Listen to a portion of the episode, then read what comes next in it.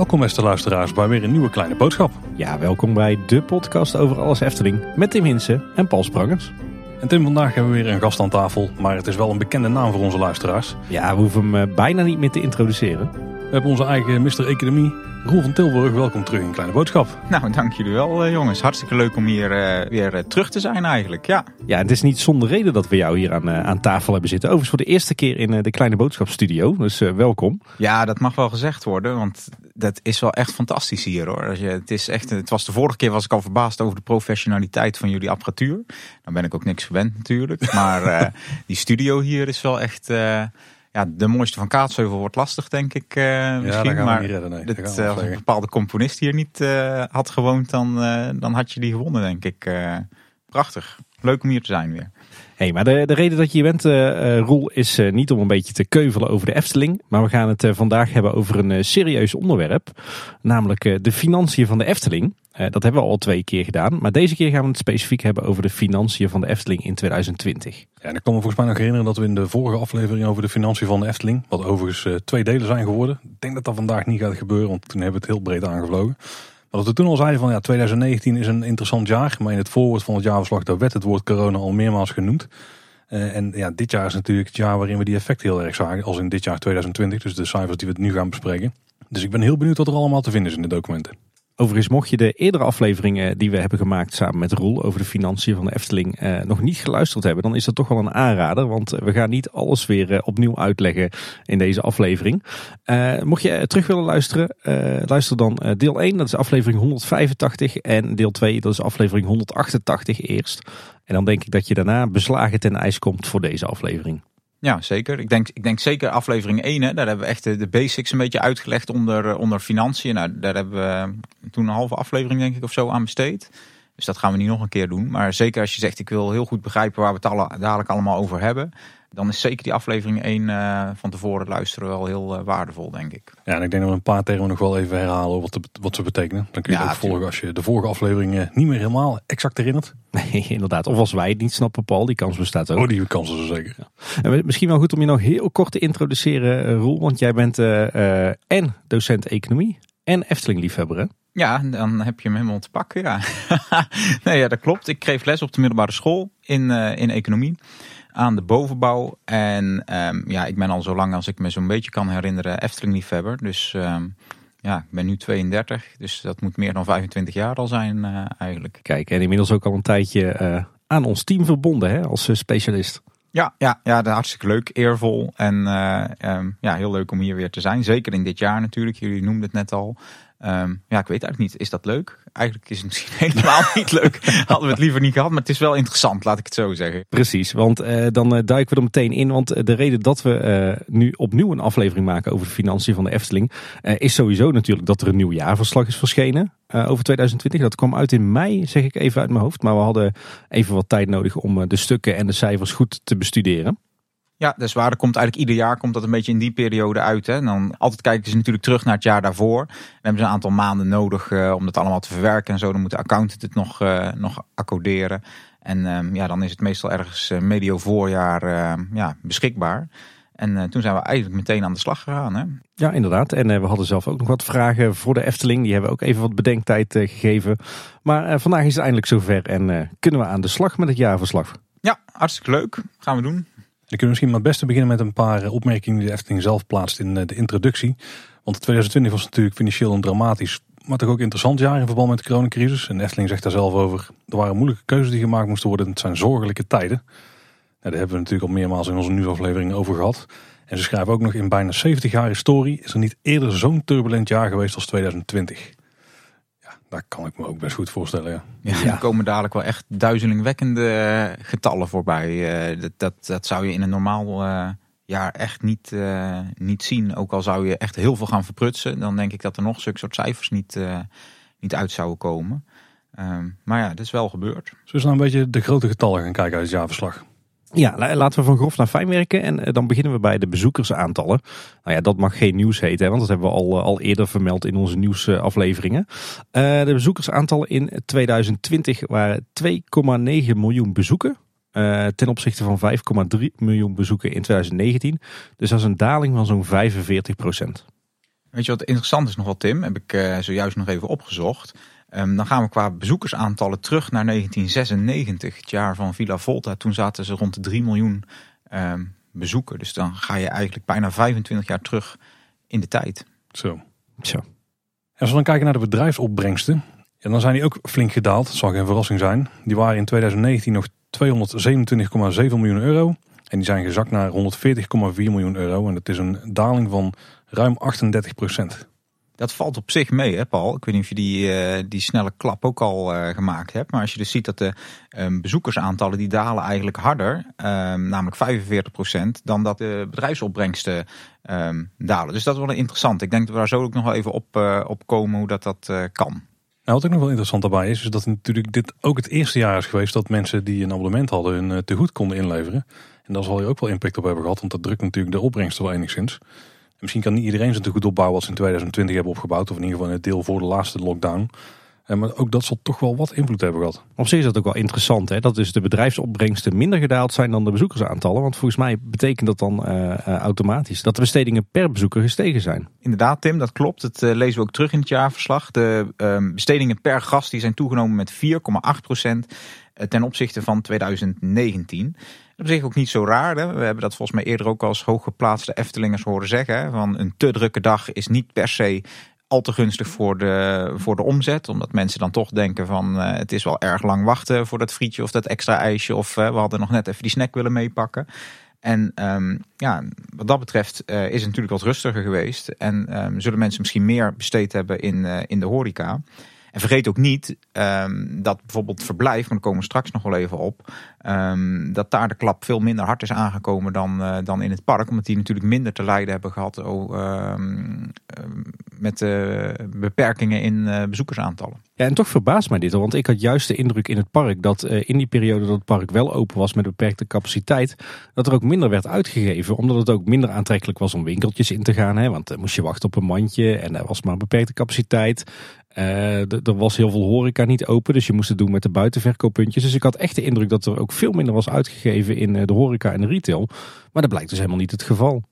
Zou het ook kunnen liggen aan de momenten dat het park wel open was? Want het park was in de zomer natuurlijk voor het grootste deel gewoon volle bak open. En misschien is dat het moment dat heel veel mensen meer geld uitgeven. Mensen zijn dan ook langer in het park, dus misschien eten ze een keer extra ten opzichte van de winterperiode. Mm -hmm. Of in ieder geval voor en najaar. Interessante uh, analyse. Ik zit zelf te denken um, dat er misschien ook wel minder gestunt is met prijzen. Hè. Dat is minder nodig uh, om je park vol te krijgen. Normaal heb je toch geregeld acties. En hebben we volgend jaar, nee, vorig jaar volgens mij wel Albert Heijn gehad. Um, maar je hebt normaal misschien ook nog wel meer acties en dat ze dat wat minder hebben gedaan. Omdat het park zich toch wel uh, vulde voor de capaciteit die er, die er was. En dat je misschien toch wat meer uh, aan gemiddelde entreeprijs hebt binnengekregen. Het zal waarschijnlijk een combinatie van dit alles zijn uh, en meer. Misschien goed om even in het jaarverslag nog te kijken naar de, de verdeling van de bedrijfsopbrengst. Dus van de omzet noem je dat dan ook wel. Paul, je vertelde al dat de omzet in 2020 140,4 miljoen was. Ten opzichte van 227,7 miljoen in 2019. Als je dan gaat kijken naar de verdeling. Eh, dan was van die 140 miljoen 105,2 miljoen euro afkomstig uit het attractiepark. Ten opzichte van 182 miljoen het jaar daarvoor. Uh, 7,4 miljoen toegeschreven aan het hotel. Was 10,7 miljoen het jaar daarvoor een miljoen van het golfpark. Uh, ten opzichte van anderhalf miljoen in 2019. 12,6 miljoen euro omzet uit Bosrijk ten opzichte van 17,2 miljoen in 2019. En 5,4 miljoen uh, omzet op Efteling Loonse Land ten opzichte van 8,7 miljoen in 2019. En er zijn er daarnaast nog wat extra posten die in totaal ja, een miljoentje of 7 tot 9 zijn per jaar. Dus die vallen een beetje weg tegen de rest. Ja, wat misschien ook nog wel interessant is, want uh, Tim, jij noemt juist uh, de absolute bedragen op. Hè? Ik heb dus even uitlopen rekenen hoe dat dan relatief is. Dan kun je een beetje zien waar de klap het hardst uh, komt. En dan zie je dat het park er eigenlijk qua omzet 42,3% op achteruit gaat. Dus dat is best wel heel fors. Dan zie je trouwens ook ehm, dat dat redelijk correspondeert met die bezoekersaantallen daling. Hè? Want die was 45 Um, en je ziet dat het hotel um, bijvoorbeeld maar 30,8% naar beneden gaat. Dus dat is wel minder heftig dan ja. het park doet. En als je dan bijvoorbeeld bij Bosrijk gaat kijken, dat gaat dan maar 26,7% uh, achteruit. Terwijl het Loonse Land uh, 37,9% daalt. Dus je ziet ook binnenverblijf wel weer afwijking. Maar eigenlijk is, ja, kun je globaal wel zeggen dat het park het meeste lijden heeft gehad van alle uh, coronamaatregelen. Ja, op zich ook wel logisch, aangezien de verblijfsaccommodatie natuurlijk in veel gevallen eerder open ging of langer open bleef dan het, uh, dan het uh, park zelf. Ja, en, en een huisje kan natuurlijk gewoon nog net zo vol zijn uh, als daar een gezin in zit uh, als voorheen. Uh, het zijn allemaal losse huisjes, losse kamers. dus in principe kan dat gewoon volledig gevuld worden. En mensen konden natuurlijk ook niet naar het buitenland. Of nou, konden niet, wilden niet. er waren allerlei beperkingen. Dus um, ja, het verblijf heeft het ja, toch relatief goed gedaan, zou je, zou je kunnen zeggen. Je ziet trouwens ook, vond ik wel, wel grappig, um, dat Bosrijk is natuurlijk steeds het park geweest wat het uh, snelst open ging, het langst open bleef. En dan werd het Loonse Land werd gesloten, werden die uh, boekingen overgezet richting, uh, richting Bosrijk. En dat zie je dus ook wel in de, in de cijfers, hè, dat het Loonse Land tegen de 40% daalt en Bosrijk rond de 25% daalt. Dus dat is eigenlijk, ja, dat is gewoon een keuze die gemaakt is. begrijpelijke keuze, denk ik ook. Dus bij de golf zie je ongeveer 33% uh, afname. Wat we verder nog lezen is dat eh, de gemiddelde kamerprijs van het Efteling Hotel is gedaald met 29% ten opzichte van eh, het jaar daarvoor, 2019. En dat er een sterke daling was in bezettingsgraad van Bosrijk. Uh, terwijl de gemiddelde kamerprijs en de bestedingen in Bosrijk dan weer hoger zijn dan het jaar daarvoor. Ik denk dat dat wel te verklaren is, want 2020 is natuurlijk het eerste hele jaar geweest, volgens mij het hele jaar. Waarbij de, de voorheen appartementen in het Porter en het Landhuis voortaan hotelkamers waren. En die zijn natuurlijk een stuk duurder dan, dan die appartementen vroeger. Ja, wel een interessante verklaring inderdaad. Want op het eerste oog als je het zo leest en je weet dat niet, hè, wat je nu zegt, dan is het wel bijzonder dat het Efteling Hotel dan qua kamerprijs meer te lijden heeft dan Bosrijk. Maar ik denk dat je een aardige verklaring uh, te pakken hebt. Zo, en dan is het ook interessant om te kijken naar aankomende jaren. 2021 zullen we er nog niet zo heel veel van gaan zien. Maar als in 2022 weer volle bezetting overal kan zijn en die cijfers vergelijken we dan met 2019, dan zie je denk ik bij Bosrijk een flinke inkomensstijging. Ja. Ja, het is überhaupt wel interessant. Hè? Dus dat je ziet dat um, voor zo'n hotelkamer, daar wil men dus blijkbaar meer voor betalen. Um, dus dat lijkt me ook iets om mee te nemen naar de toekomst. Hè? Dat, uh, voor die service en je kunt daar wel uh, lekker geld vandaan uh, harken. Zeker. Misschien is dit een goed moment om even te noemen dat we dus uh, een paar vragen bij de Efteling hebben neergelegd. Want we zagen wat uh, verbanden zeg maar, tussen bepaalde cijfers. Uh, we hebben navraag gedaan van hoe zit dat nou precies. Nou hebben we volgens de Efteling verbanden die we niet helemaal hadden mogen leggen. Maar toch wel een aantal die interessant genoeg zijn om op te noemen. Maar neem ze met de flinke korrels uit dus. Ja, uh, interessant is wel de, de sponsoropbrengsten. Die zijn um, eigenlijk iets toegenomen. Um, van 1,1 miljoen euro in 2019 naar um, 1,2 miljoen euro in 2020. Ja goed, het is op zich het 100.000 euro. Het is veel geld natuurlijk, maar is op zich natuurlijk verwaarloosbaar. maar bijvoorbeeld de licensingopbrengsten, die zijn uh, ook van 200.000 naar 300.000 euro gegaan. En dat vond ik eigenlijk wel opvallend. Uh, ondanks dat dit om heel kleine bedragen gaat. Um, maar ja, je zou toch eigenlijk denken, de sponsoropbrengst die nemen eerder af in een jaar dat er minder bezoekers zijn. Um, en dat misschien uh, partners uh, zeggen van ik ga wat minder sponsoren of wat dan ook. En die licensing, um, ja, dat zijn al die uh, dingen op de pakken vla in de supermarkt. En dat is volgens mij ook alleen maar minder geworden. Nou nee, ze hebben natuurlijk een, een hele stevige actie gehad met de kruidvat hè? Oh, Oké, okay. was dat 2020? Volgens mij wel. Ja, Oké. Okay. ja. Ja. Nou ja, goed, het zijn allemaal maar kruimeltjes natuurlijk. En de Efteling zegt er zelf over, dergelijke afspraken wijzigen van jaar op jaar. En het is niet bijzonder dat deze zijn toegenomen. Ja, op zich in, in zo'n heel jaarverslag, in, zoals deze, vonden wij het gewoon opmerkelijk dat er dus dat niet alles daalt, zeg maar. Hè. Het is niet alleen maar ellende. En het kan technisch gezien ook natuurlijk maar 1 euro schelen. Dat zal in de praktijk niet zijn, maar of, of tientje of zo. Want dat kan net het omslagpunt zijn om de afronding de andere ja, kant op te ja, ja, ja, ja. Dit zijn natuurlijk de onderdelen van de omzet die niet afhankelijk zijn geweest van uh, coronamaatregelen. Ja, ja, dat is waar. Ja. Ja, de meest positieve opvallende opbrengsten, die zitten eigenlijk in de overige opbrengsten, zoals het post hier heet.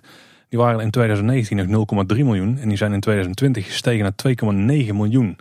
Dat is toch een flinke stijging, dat is ongeveer tien keer zoveel. Ja, dat is een beetje speculeren natuurlijk. Wat zou dat dan kunnen zijn? Je kunt natuurlijk saai benaderen en zeggen van nou, dat is gewoon boekhoudkundig. Hè? Het hangt er vanaf onder welke post je iets uh, vangt. En dat doe je in het ene jaar net onder een andere post en, en nu staat het onder dit kopje. Maar goed, we zitten hier natuurlijk ook omdat we het leuk vinden om een beetje te, te gaan speculeren. Um, kijk, wat er echt anders is geweest, is natuurlijk het pakhuis, het kerstdiner uh, bij het Efteling Hotel. Maar ik kan me toch eigenlijk niet voorstellen, ondanks dat we misschien met z'n allen veel uh, besteld hebben. begint hier iemand te lachen aan de andere kant van de tafel. maar dat, dat, dat kan toch bijna die, die, die post niet tien keer zo hoog uh, brengen. Nou, laat zo zeggen, als het dat wel was geweest, dan snap ik niet dat het pakhuis hebben opgedoekt. Want dat was de gouden greep. Ja, precies. Nou ja, wie weet komt het nog terug. En wie weet krijgen we ook wel weer kerstdiners komend jaar. Hè? We weten het niet. Ja, ik denk niet dat dat die miljoenen verschil uh, verklaart. Nee, dus jij bent het niet, uh, Tim. nou, geen miljoen in ieder geval. Ja, dit hebben we ook gecheckt bij de Efteling dit gezet. En die zeggen dat de overige bedrijfsopbrengsten voornamelijk te maken hebben met de opbrengsten die voortkomen uit bijvoorbeeld verzekeringsuitkeringen. Maar ook sponsoring en licensing. Maar die hebben net natuurlijk al losgetrokken zien worden. Uh, dus ja, het zal niet het pakhuis of het kerstdiner zijn. Misschien een interessante verzekering die ze hebben afgesloten. Ja, ik zou niet weten wat dat dan zou moeten zijn. Een, eh, een corona, een pandemieverzekering. Ja, Geen precies. Idee. Kunnen best bestaan. Ja, bedrijfsrisicoverzekering misschien. Hm, nou ja, interessant. Dat weten we natuurlijk niet. Dat is met heel veel getallen natuurlijk. Hè. Wij zien eindgetallen en daar zit een hele wereld achter. Uh, dat is hier ook weer het geval natuurlijk. Maar goed, we kunnen een beetje gokken, raden, gissen. Ja, dus even afrondend uh, in 2020 een daling van 45% van het aantal bezoeken. Maar tegelijkertijd maar een omzetdaling van 38%. Uh, betekent dus een toename van besteding per bezoekers. Uh, wat op zich denk ik opvallend is, maar ook ja, een positieve bijkomstigheid. En wat ook nog opvallend was, is dat de grootste daling van de, van de omzet toch uit het park afkomstig is. Waar die minder is bij de verblijfsaccommodaties. En misschien is, bedenk ik mij nu, is nogal um, interessant voor de Efteling zelf ook om te kijken van hoe, hoe kan dat nou, hè, dat die bestedingen per bezoeker, want het is best wel veel, 4,8 procent. Um, dat is iets wat je in een normaal jaar best wel veel moeite voor moet doen om, om een paar procent eh, stijging per bezoeker. Want dit gaat dus echt per bezoeker. Hè. Het is niet dat er een aantal mensen zijn die uh, meer zijn gaan besteden. Dit is gewoon gemiddeld per bezoeker bijna 5 procent erbij. Nou ja, per, best wel lessen uittrekken. Per, per bezoek zelfs, hè? niet alleen per bezoeker, maar dus echt per bezoek. Ja, dus dat, dat is wel interessant. Lijkt mij een aardige analyse om te kijken van... kun je dat uh, op een of andere manier een deel daarvan vasthouden. Uh, ook als dadelijk uh, alles weer uh, normaal is. Je zei het net, net eigenlijk al. Hè? Misschien zit het er maar juist in dat het park echt nooit overdreven druk is geweest. en dat daarom toch de bestedingen hoger lagen per gast. Ja, dus dan zou je eigenlijk voor de toekomst nog meer op dat spreiden en zo in moeten zetten. Het zou me ook niks verbazen als ze zo'n reserveringssysteem gewoon gaan handhaven om die spreiding nog meer ja. aan te duwen. Um, ja, wie, wie, weet zit daar de sleutel uh, wel in om de bestedingen per gast uh, te kunnen verhogen. Ja. En misschien ook nog zo zou kunnen zijn is dat het, uh, het leisurebudget, zeg maar, wat iedereen had, dat natuurlijk maanden op de knip heeft gezeten. En denk ik komt het los en toen dacht iedereen, oh we hebben een dagje uit, dan spenderen we iets extra ten opzichte van wat we misschien anders hadden gedaan. Onbewust dan. Hè? Klinkt, ja, ja. klinkt wel herkenbaar. klinkt als iets wat wij ook hebben gedaan, ja. Ja, en nogmaals, ook de abonnementenhouders die hebben natuurlijk ook met een uh, de goed wel kunnen kopen. Dus misschien is het in theorie nog een paar procentpunten hoger zelfs. Zou ik ook niet echt van staan te kijken. Als die, ja, uh... of, of ik, ik, dacht, jij gaat zeggen van, dat is eigenlijk een soort pleziergeld. Hè? Zo van, je hebt het al uitgegeven, staat op je pasje. En of jij nou uh, iets koopt uh, wat letterlijk wordt afgeschreven, of het komt van jouw Efteling pasje af en je voelt dat niet. Hè? Als je vanuit dat abonnementhoudersbudget op je pasje koopt, dan voelt dat toch als een soort van, ja, ik heb het al betaald en het kost mij nu niks. En dan ga je misschien ook weer makkelijker uitgeven. Snap je wat ik bedoel? Hey, en iets wat me nou nog in één keer te binnen schiet, wat ook nog zou kunnen. Het park is een paar maanden dicht geweest. Toen is er wel abonnementhouders geld betaald. Maar er zijn geen bezoeken geweest, waardoor de abonnementhouders denk ik gemiddeld per bezoek sowieso al meer hebben bijgedragen dan het jaar daarvoor. Misschien dat dat ook nog een beetje omhoog trekt. Ja, omdat ze het, dezelfde hoeveelheid abonnementsgeld hebben betaald, maar waarschijnlijk minder bezoeken hebben uh, gebracht aan het park dan het jaar daarvoor. Ja. Jeetje Paul, je bent erg scherp. Uh... Ja, dat komt door de colaatje. Geen schobbelen vanavond. Misschien heb het ook. dat moet je vaker doen, eh, Paul. hey, mannen, we hebben het gehad over bezoekersaantallen. We hebben het gehad over eh, de omzet. Dan wordt het tijd om te gaan kijken naar de bedrijfslasten, oftewel de kosten in 2020. En als we dan het jaarverslag erbij pakken, dan valt op dat de kosten in 2020 152 miljoen euro bedroegen. Uh, waar dat in 2019 nog rond de 200 miljoen lag. Een daling van 47 miljoen euro. Uh, en omgerekend is dat uh, eh, 23,6% minder kosten. En dan is denk ik meteen interessant om die af te zetten tegen de opbrengstdaling. Want die was 38,3%. Terwijl dit maar 23,6% minder is. Dus ze hebben flink op de kosten kunnen besparen. Waardoor uiteindelijk het, eh, het totale verlies wel mee heeft gevallen. Maar wel goed om te zien dus dat, dat de omzetdaling forser was dan de kostendaling. Hè? Ja, ja dus is, je, je ziet hier ook een beetje het verlies ontstaan hè? In, in relatieve getallen eigenlijk. Hè? De omzet die sterker uh, gedaald is dan de bedrijfslasten gedaald zijn. Heeft natuurlijk ook te maken met het feit dat er gewoon heel veel lasten vast liggen. Waar je niet zo heel veel aan, uh, aan kunt doen. Je personeelslasten, allerlei afschrijvingen die je moet doen. Verzekeringen, leges die je moet betalen. Um, ja, dat loopt allemaal gewoon door natuurlijk. Ja, ja we zien ook dat ook het onderhoud voor een, een groot deel gewoon door is gegaan. Hè? Ja, ja. Maar, eh, maar best knap dat ze in 2020 dus uh, bijna een kwart uh, van de kosten van het jaar daarvoor hebben kunnen bezuinigen. Zoals gaan kijken waar die besparingen voor een groot deel in zitten. Ja. ja de Efteling geeft zelf aan dat er lagere kosten zijn voor het inkopen van grond- en hulpstoffen. Ja. Dat dat ook mogen zijn. Ja, dat zal waarschijnlijk bijvoorbeeld elektriciteit, gas en water zijn. Ja, en ik denk ook andere dingen die je inkoopt. Hè. Dus uh, bijvoorbeeld uh, de frikandellen, de Mexicano's en de cola flesjes, de friet. Ja, dat hoef je allemaal niet in te kopen. Had je liever wel gedaan, zodat je het weer kon verkopen. Maar goed, als je niet kan verkopen, koop je het niet in. En dat scheelt natuurlijk ook wel aanzienlijk. Ja, ook op is bespaard is op het, het personeel. in 2020 waren er in totaal 1551 FTE in dienst bij de Efteling. Dat was in 2019 nog 1673 FTE. Een daling van 122 FTE, dus 122 fulltimers minder bij de Efteling. En dat is een daling van 7,3 procent. Uh, en die daling is dus veel minder dan de, dan de totale kostenbesparing het afgelopen jaar. Ja, dat, dat komt natuurlijk omdat je aan heel veel vaste contracten zit. Hè, die je niet zo heel makkelijk um, ja, um, kwijt kunt. En um, ze hebben natuurlijk ook de, de NOW-vergoedingen gehad. Hè? Um, die ook eigenlijk, heb ik gezegd, de NOW, dat is de, de tijdelijke noodmaatregel overbrugging uh, werkgelegenheid, zoals dat dan zo mooi heet. En um, daarvoor hebben ze natuurlijk allerlei ja, uh, vergoedingen gekregen, vele miljoenen gekregen. Um, van de Rijksoverheid. Maar dan wel op voorwaarde dat je uh, personeel in dienst houdt. Hè. Dus dit waren geen douceurtjes voor, voor het bedrijfsleven. Dit was echt voor de werkgelegenheid in stand houden. Dus um, al zouden ze uh, willen ontslaan, um, dan had dat niet eens gemogen. Want dan hadden ze dus weer die NOW-gelden moeten terugbetalen.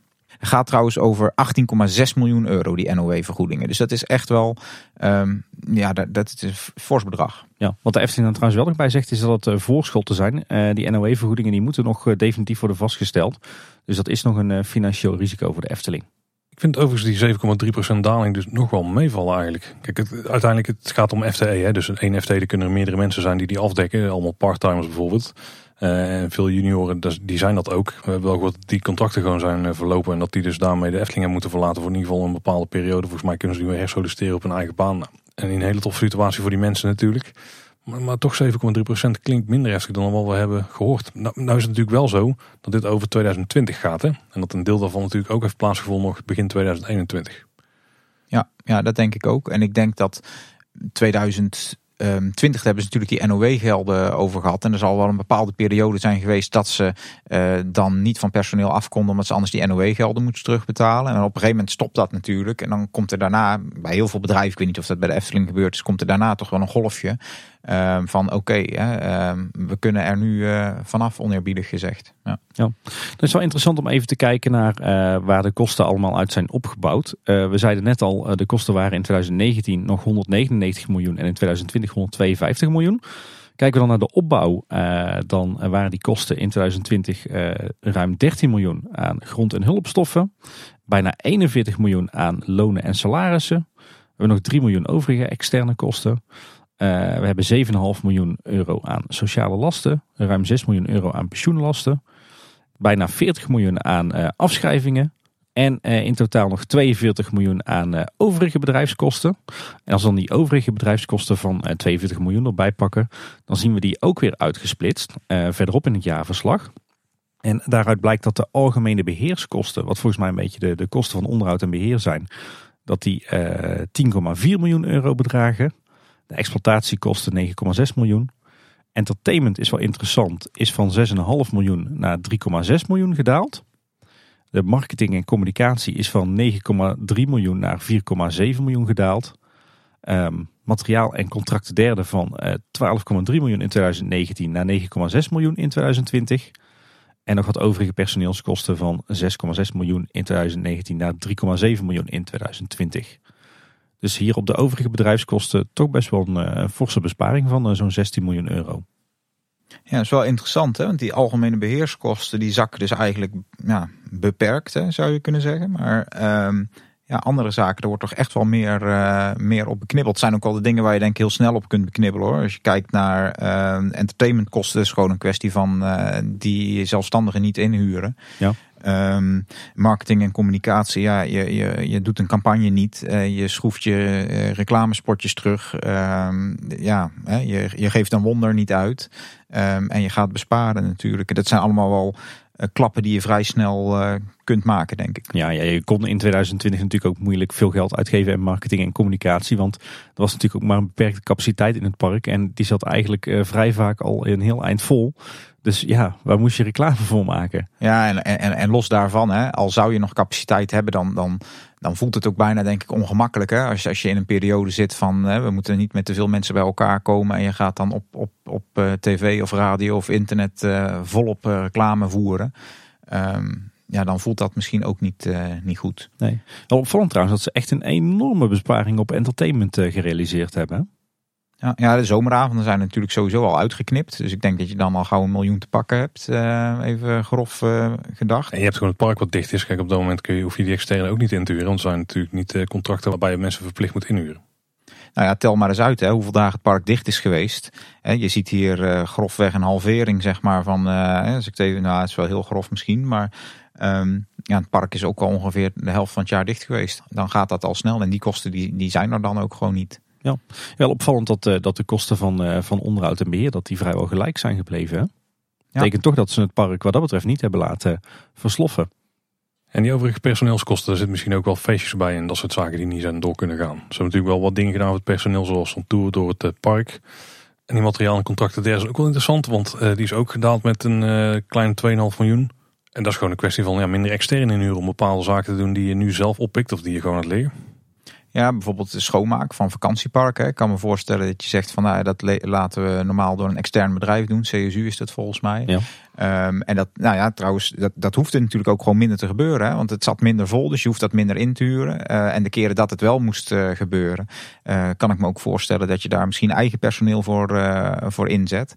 En bijvoorbeeld bedrijven die normaal extern komen voor, voor groen onderhoud of zo. Hè? Omdat je het allemaal anders niet klaar krijgt met je eigen team. Um, ja, dat, dat is nu natuurlijk ook allemaal minder nodig. Dus ik denk dat dat in, die, in die post zal zitten. Ja, wat dat betreft, als je dit zo bij elkaar optelt, dan heeft de Efteling echt wel goed haar best gedaan in 2020 om toch een fikse bezuiniging te realiseren. Ja, ja en je, je, hebt natuurlijk die overige personeelskosten ook nog. Um, dat, dat, dat zou in personeelsfeestjes kunnen zitten of in allerlei andere regelingen, allerlei uh, cadeautjes die je normaal aan personeel geeft, maar ja, die je nu niet doet. Nee. En er zijn natuurlijk wel dingen gebeurd, maar ja, dat was natuurlijk allemaal redelijk budgetneutraal. Hè? Die, die tocht met de auto's uh, door het park heen, ja, dat hoeft niet zo heel veel uh, te kosten. Nee, nee, terwijl de Efteling, de betere Efteling personeelsfeesten uit de tijd dat wij er nog werkten, rol die uh, kosten de nodige tonnen, denk ik wel. Ja, en dat, ja, ja, dat hebben ze natuurlijk in tijden van corona niet kunnen organiseren. Nee, het, al die BN'ers en onbeperkt eten en oh, ijs. en, op, uh, ja. en bier. Maar nee, daar gaan we niet over hebben, deze, deze aflevering. Dan lezen we ook nog over de lonen en salarissen, de sociale lasten, pensioenlasten. Die waren in 2019 ehm, bij elkaar zo'n 71,5 miljoen euro. En die zijn in 2020 afgenomen naar 54,6 uh, miljoen euro. Dat is best wel een forse afname, dat is 22,22 uh, procent. En het aantal FTE's is eigenlijk maar afgenomen met 7,3 procent. Dus je ziet eigenlijk dat uh, alle, alle loonkosten, sociale lasten, pensioenlasten, alles wat erbij uh, hoort als je personeel in dienst hebt, dat die eigenlijk veel sneller uh, afgenomen zijn, 22 procent ruim dus, um, dan het aantal FTE's is afgenomen. Dat is maar met die 7,3 procent. Um, dus eigenlijk zijn de loonkosten veel sneller gedaald dan het aantal FTE's. Um, we hebben natuurlijk zitten nadenken van hoe zou dat nou komen. Ja, waarschijnlijk omdat er uh, minder of geen overuren gemaakt zijn. Hè. Ik weet dat uh, zelf nog uit mijn tijd bij de Efteling. Je had dan een vier uren contract uh, en je maakte natuurlijk vaak veel meer uren. Um, maar ja, dat zal er nu niet ingezeten hebben, denk ik. Ik denk dat mensen eerder naar huis gestuurd zijn als het rustig was. Of als er geen werk was, dan ja, nul uren contracten. Je wordt niet ingezet. Um, terwijl je eigenlijk normaal met je nul uren contract veel meer uren zou maken. En ja, ik denk dat dat voornamelijk die junioren uh, heeft getroffen. Uh, misschien ook al de flexcontracten, oproepkrachten. Het zijn allemaal kostenposten die er dan natuurlijk normaal wel zijn. Um, en die er nu niet zijn. Um, en natuurlijk het belangrijkste, het staat ook in het verslag, um, is dat die NOW-subsidie natuurlijk als aftrekpost op die loonkosten is gepresenteerd. Dat maakt natuurlijk echt het grote verschil. ja, dus dat die, die, die uh, lonen, salarissen, sociale lasten, pensioenlasten, die zijn dus heel sterk gezakt. Maar daar komt dus eigenlijk tegenover die, uh, die NOW-subsidie.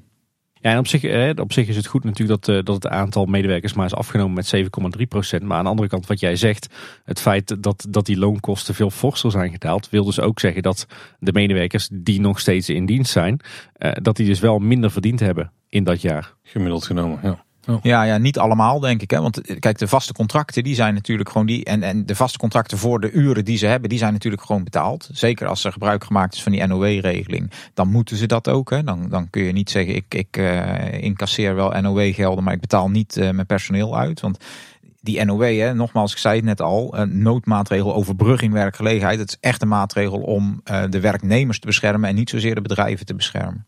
Ja, maar ja, ik denk dat het heel verschillend is wat jouw positie is in een bedrijf. Heb je een vast contract? Um, of heb jij een, uh, een nul uren contract of een flexibel contract of een jaarcontract?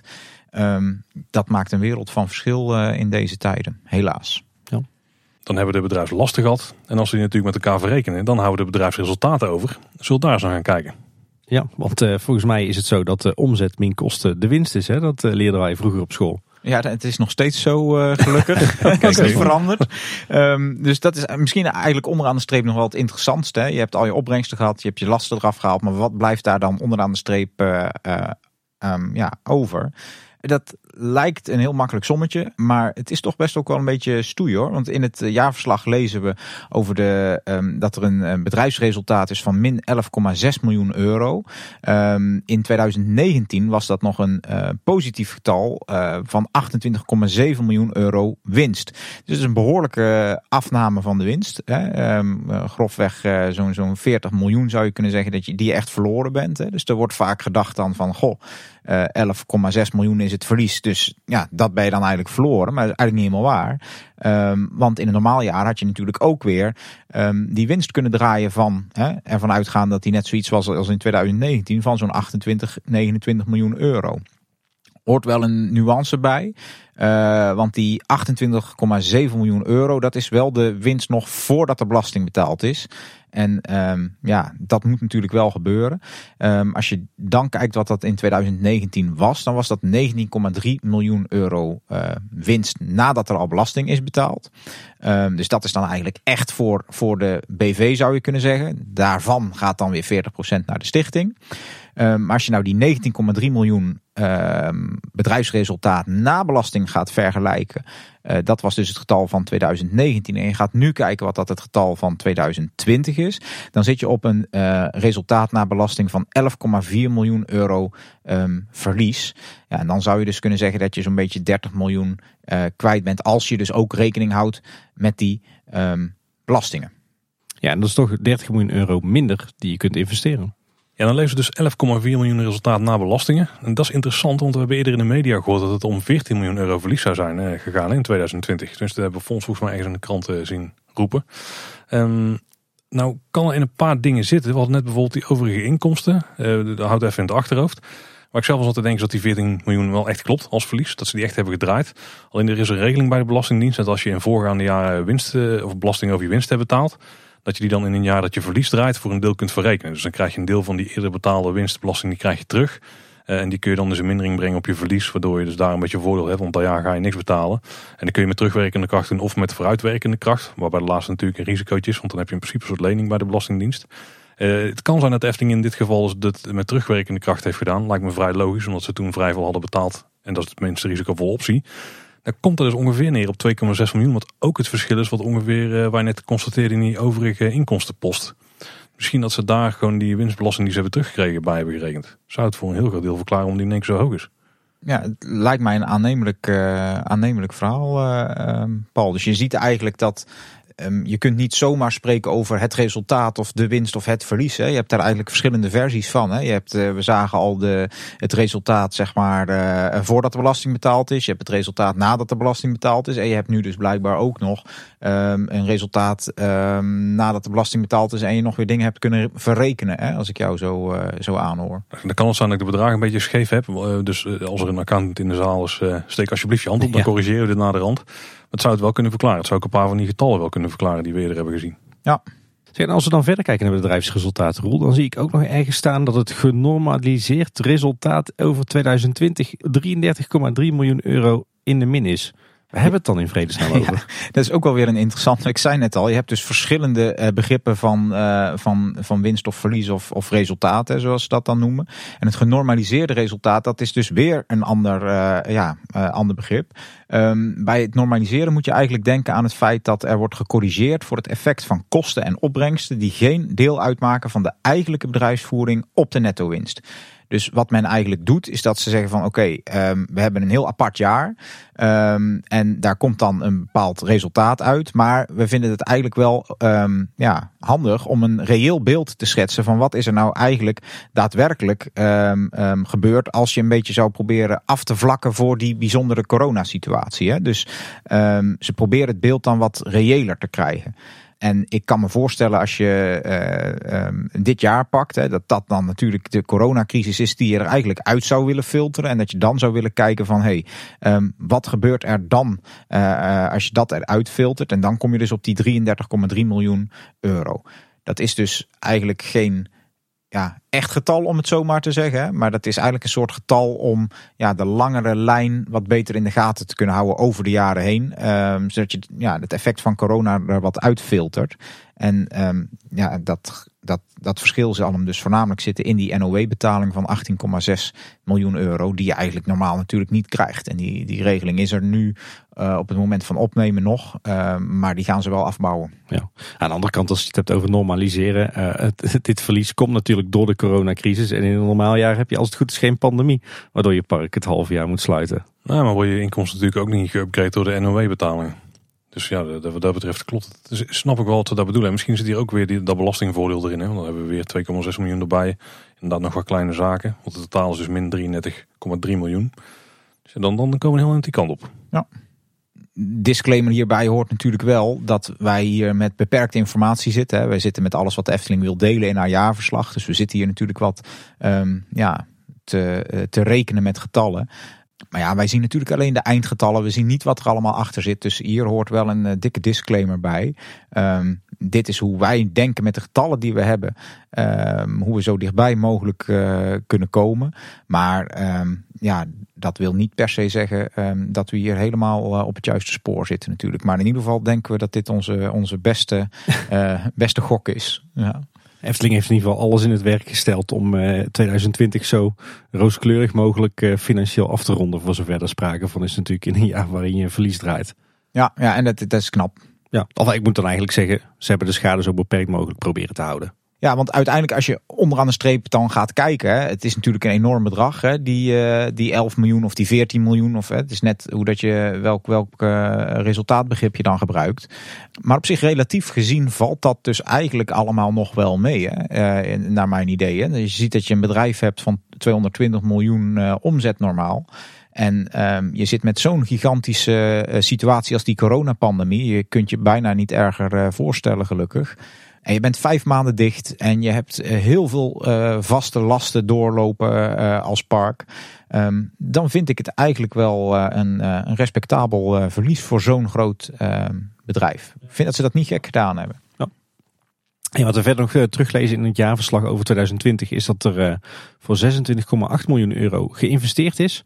Dat zit hem natuurlijk voor een belangrijk deel in Max en Moritz.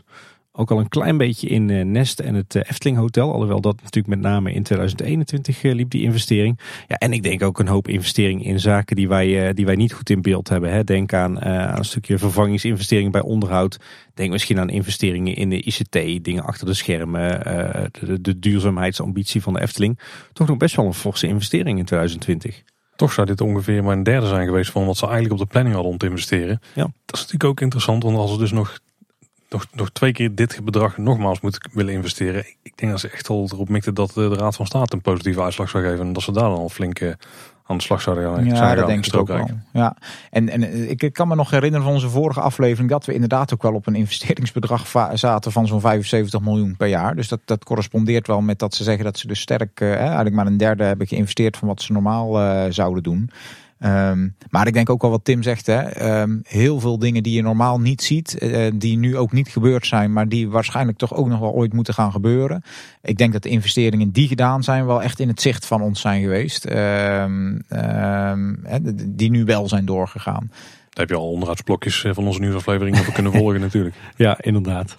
Ja, wat ook nog wel interessant is, uh, de, natuurlijk vinden we ook de, de boekwaarde van uh, de Efteling BV terug in het jaarverslag. Hè. Daar hebben we het de vorige keer dat we met jou aan tafel zaten, rol uitgebreid over gehad. Wat dat wil zeggen. En dat is natuurlijk de, de waarde van je bedrijf. Ehm, als we dan kijken naar de, de vaste activa, oftewel alles wat, wat tastbaar is. Het, het park, de, de attracties, de, de wegen, alle, alles wat je zeg maar aan kunt raken wat Efteling is. Uh, dan uh, is die boekwaarde over 2020 is, uh, eh, 265,5 miljoen. En dat is een daling ten opzichte van 2019 van 13,3 miljoen. Dus dat betekent dat er minder is geïnvesteerd of minder is geherinvesteerd in het park dan er is afgeschreven aan waarde. Dus met andere woorden, het park is even theoretisch gezien is minder waard geworden in 2020. Ja, ja, dat klopt. Is echt heel goed bij, theoretisch gezien natuurlijk. Hè, want dit is ook wel een beetje een boekhoudkundig spel. Hè, waarin dat je van tevoren hebt bepaald dat dingen afschrijven. Uh, en die afschrijvingen lopen door. En je hebt natuurlijk je nieuwe investeringen. Dus als jij uh, meer investeert dan dat je afschrijft in een jaar, dan gaat die, die boekwaarde omhoog. Nou, dat is afgelopen jaar natuurlijk niet gebeurd. Um, dus zakt die wat. Ja. Um, aan de andere kant, um, ja, wat ik al zei, dit is wel een beetje een boekhoudkundig gebeuren natuurlijk. Hè. Ik denk dat in ieder geval voor ons eh, de Efteling nog net zoveel waard is, of misschien nog wel meer um, dan ooit. Ja, wat trouwens wel grappig is als je de, de balans bijpakt over 2020, uh, is dat ze uh, op 31 december 2020 uh, 10,6 miljoen euro op de bank hadden staan. Waar ze in 2019 op 31 december 6,8 miljoen euro op de bank hadden staan. Dus zou je niet verwachten als je die jaren ten opzichte van elkaar vergelijkt. Ja, dat klopt. Maar dat zijn natuurlijk wel echt die, eh, die momentopnames. Hè. Dat is echt op dat moment wordt er gekeken wat staat erop. Um, dus ja, dat, dat zegt op zich uh, niet zo heel erg veel. Je ziet dat eigenlijk ook bij, uh, bij de liquide middelen. Ja, en dan Roel, ik was het jaarverslag aan het doorpluizen en toen kwam ik op een, in een hoofdstukje dat heette Vermogensstructuur en Financiering. Volgens mij heel interessant in een lastig jaar als 2020. Maar het was voor mij wel heel veel abracadabra. Ja, um, daar staat van alles. Laten we, laten we maar gewoon eens even kijken wat de Efteling er zelf uh, over schrijft. Um, zij zeggen het geplaatst kapitaal bedraagt in het boekjaar 2020 13,4 miljoen euro. Conform het winstbestemmingsvoorstel 2019 is 19,3 miljoen toegevoegd aan de overige reserves. Het resultaat naar belastingen van 11,4 miljoen in min dus, hè, over 2020 is volledig verantwoord onder het eigen vermogen. Eigen vermogen bedraagt eind 2020 178 miljoen euro. Het eigen vermogen als percentage van het balanstotaal daalt van 61,4 uh, procent eind 2019 tot 59,8 in het verslagjaar, dus dat is 2020. Um, wat hier eigenlijk in um, hele mooie uh, woorden staat, is dat ze eigenlijk hebben gezegd um, dat de winst over 2019, dat is dus die 19,3 miljoen, dat was de winst na belasting die we net ook al even noemden, die hebben ze dus eigenlijk toegevoegd aan de overige reserves. Hè. normaal zou dus 40% van die winst richting de stichting gaan. Uh, maar dat is uh, dit jaar dus niet gebeurd. Hè. De stichting heeft daarvan afgezien. En uh, normaal zou dus de overige 60% van die winst uh, in het bedrijf terechtkomen door te herinvesteren of ja, wat ze daar dan ook mee zouden willen doen. Ehm, nu is dus de keuze gemaakt om dat toe te voegen aan de reserves het verlies is natuurlijk dan weer afgetrokken van het eigen vermogen. Dus je ziet eigenlijk dat het uh, eigen vermogen wat afneemt. Maar per saldo ten opzichte van het balanstotaal valt die schade dus eigenlijk allemaal wel mee. Hè. We gaan van 61,4 procent eigen vermogen uh, ten opzichte van het balanstotaal naar 59,8 procent. En um, ja, hier zie je dus eigenlijk um, dat um, de Efteling zeer uh, solvabel is. Omdat het dus eigenlijk onderaan de streep allemaal hard meevalt. Hey Roel, als ik dan uh, verder kijk in het, uh, in het hoofdstukje over uh, de vermogensstructuur en vooral de financiering, dan lees ik volgens mij wel iets interessants. want daar is te lezen, in 2016 heeft er een financiering plaatsgevonden om de toekomstige financieringsbehoeften te waarborgen. En nou, nou wordt het lastig, maar goed, dit ga je dadelijk helemaal uitleggen, denk ik. de rekening courantfaciliteit bedraagt 47,5 miljoen euro. Gedurende 2020 is deze faciliteit aangevuld met een revolverende faciliteit van 35 miljoen euro. Van deze faciliteiten is ultimo 2020 geen gebruik gemaakt. De aandeelhouder heeft in 2016 een lening verstrekt van 15 miljoen euro. En de aandeelhouder is daar volgens mij de, de stichting dan. Welke is achtergesteld op de vorderingen van de kredietverleners in het financieringsarrangement. In 2020 is een aanvulling van de bestaande achtergestelde lening verstrekt door de aandeelhouder van 8 miljoen euro. Nou Roel, een hele bevalling. Het is, uh, is inderdaad een interessant stukje tekst. Ik ga proberen het om het een beetje uit te kunnen leggen wat daar eigenlijk uh, staat. En ik heb het een beetje proberen te samen te vatten. Um, waar het eigenlijk over gaat is dat wij weten al, de Efteling is natuurlijk super solvabel. Hè? We hebben het net nog over gehad. Daar zit het probleem niet zozeer. Hè? Er zit best veel eigen vermogen ten opzichte van het vreemd vermogen. Dus dat zit goed. Even makkelijk uit te leggen voor, uh, voor onze luisteraars. Dat betekent dat de Efteling dus vooral veel ge geïnvesteerd heeft van eigen geld en uh, relatief weinig geleend heeft. Ja, precies. Eigenlijk net als met, met bijvoorbeeld met je huis. Hè? Dat kun je, met geleend geld kun je dat heel veel financieren. Maar je kunt er ook veel eigen geld in stoppen. Um, en bij de Efteling is dat dus veel eigen geld. Hè? Dus die, die positie is goed.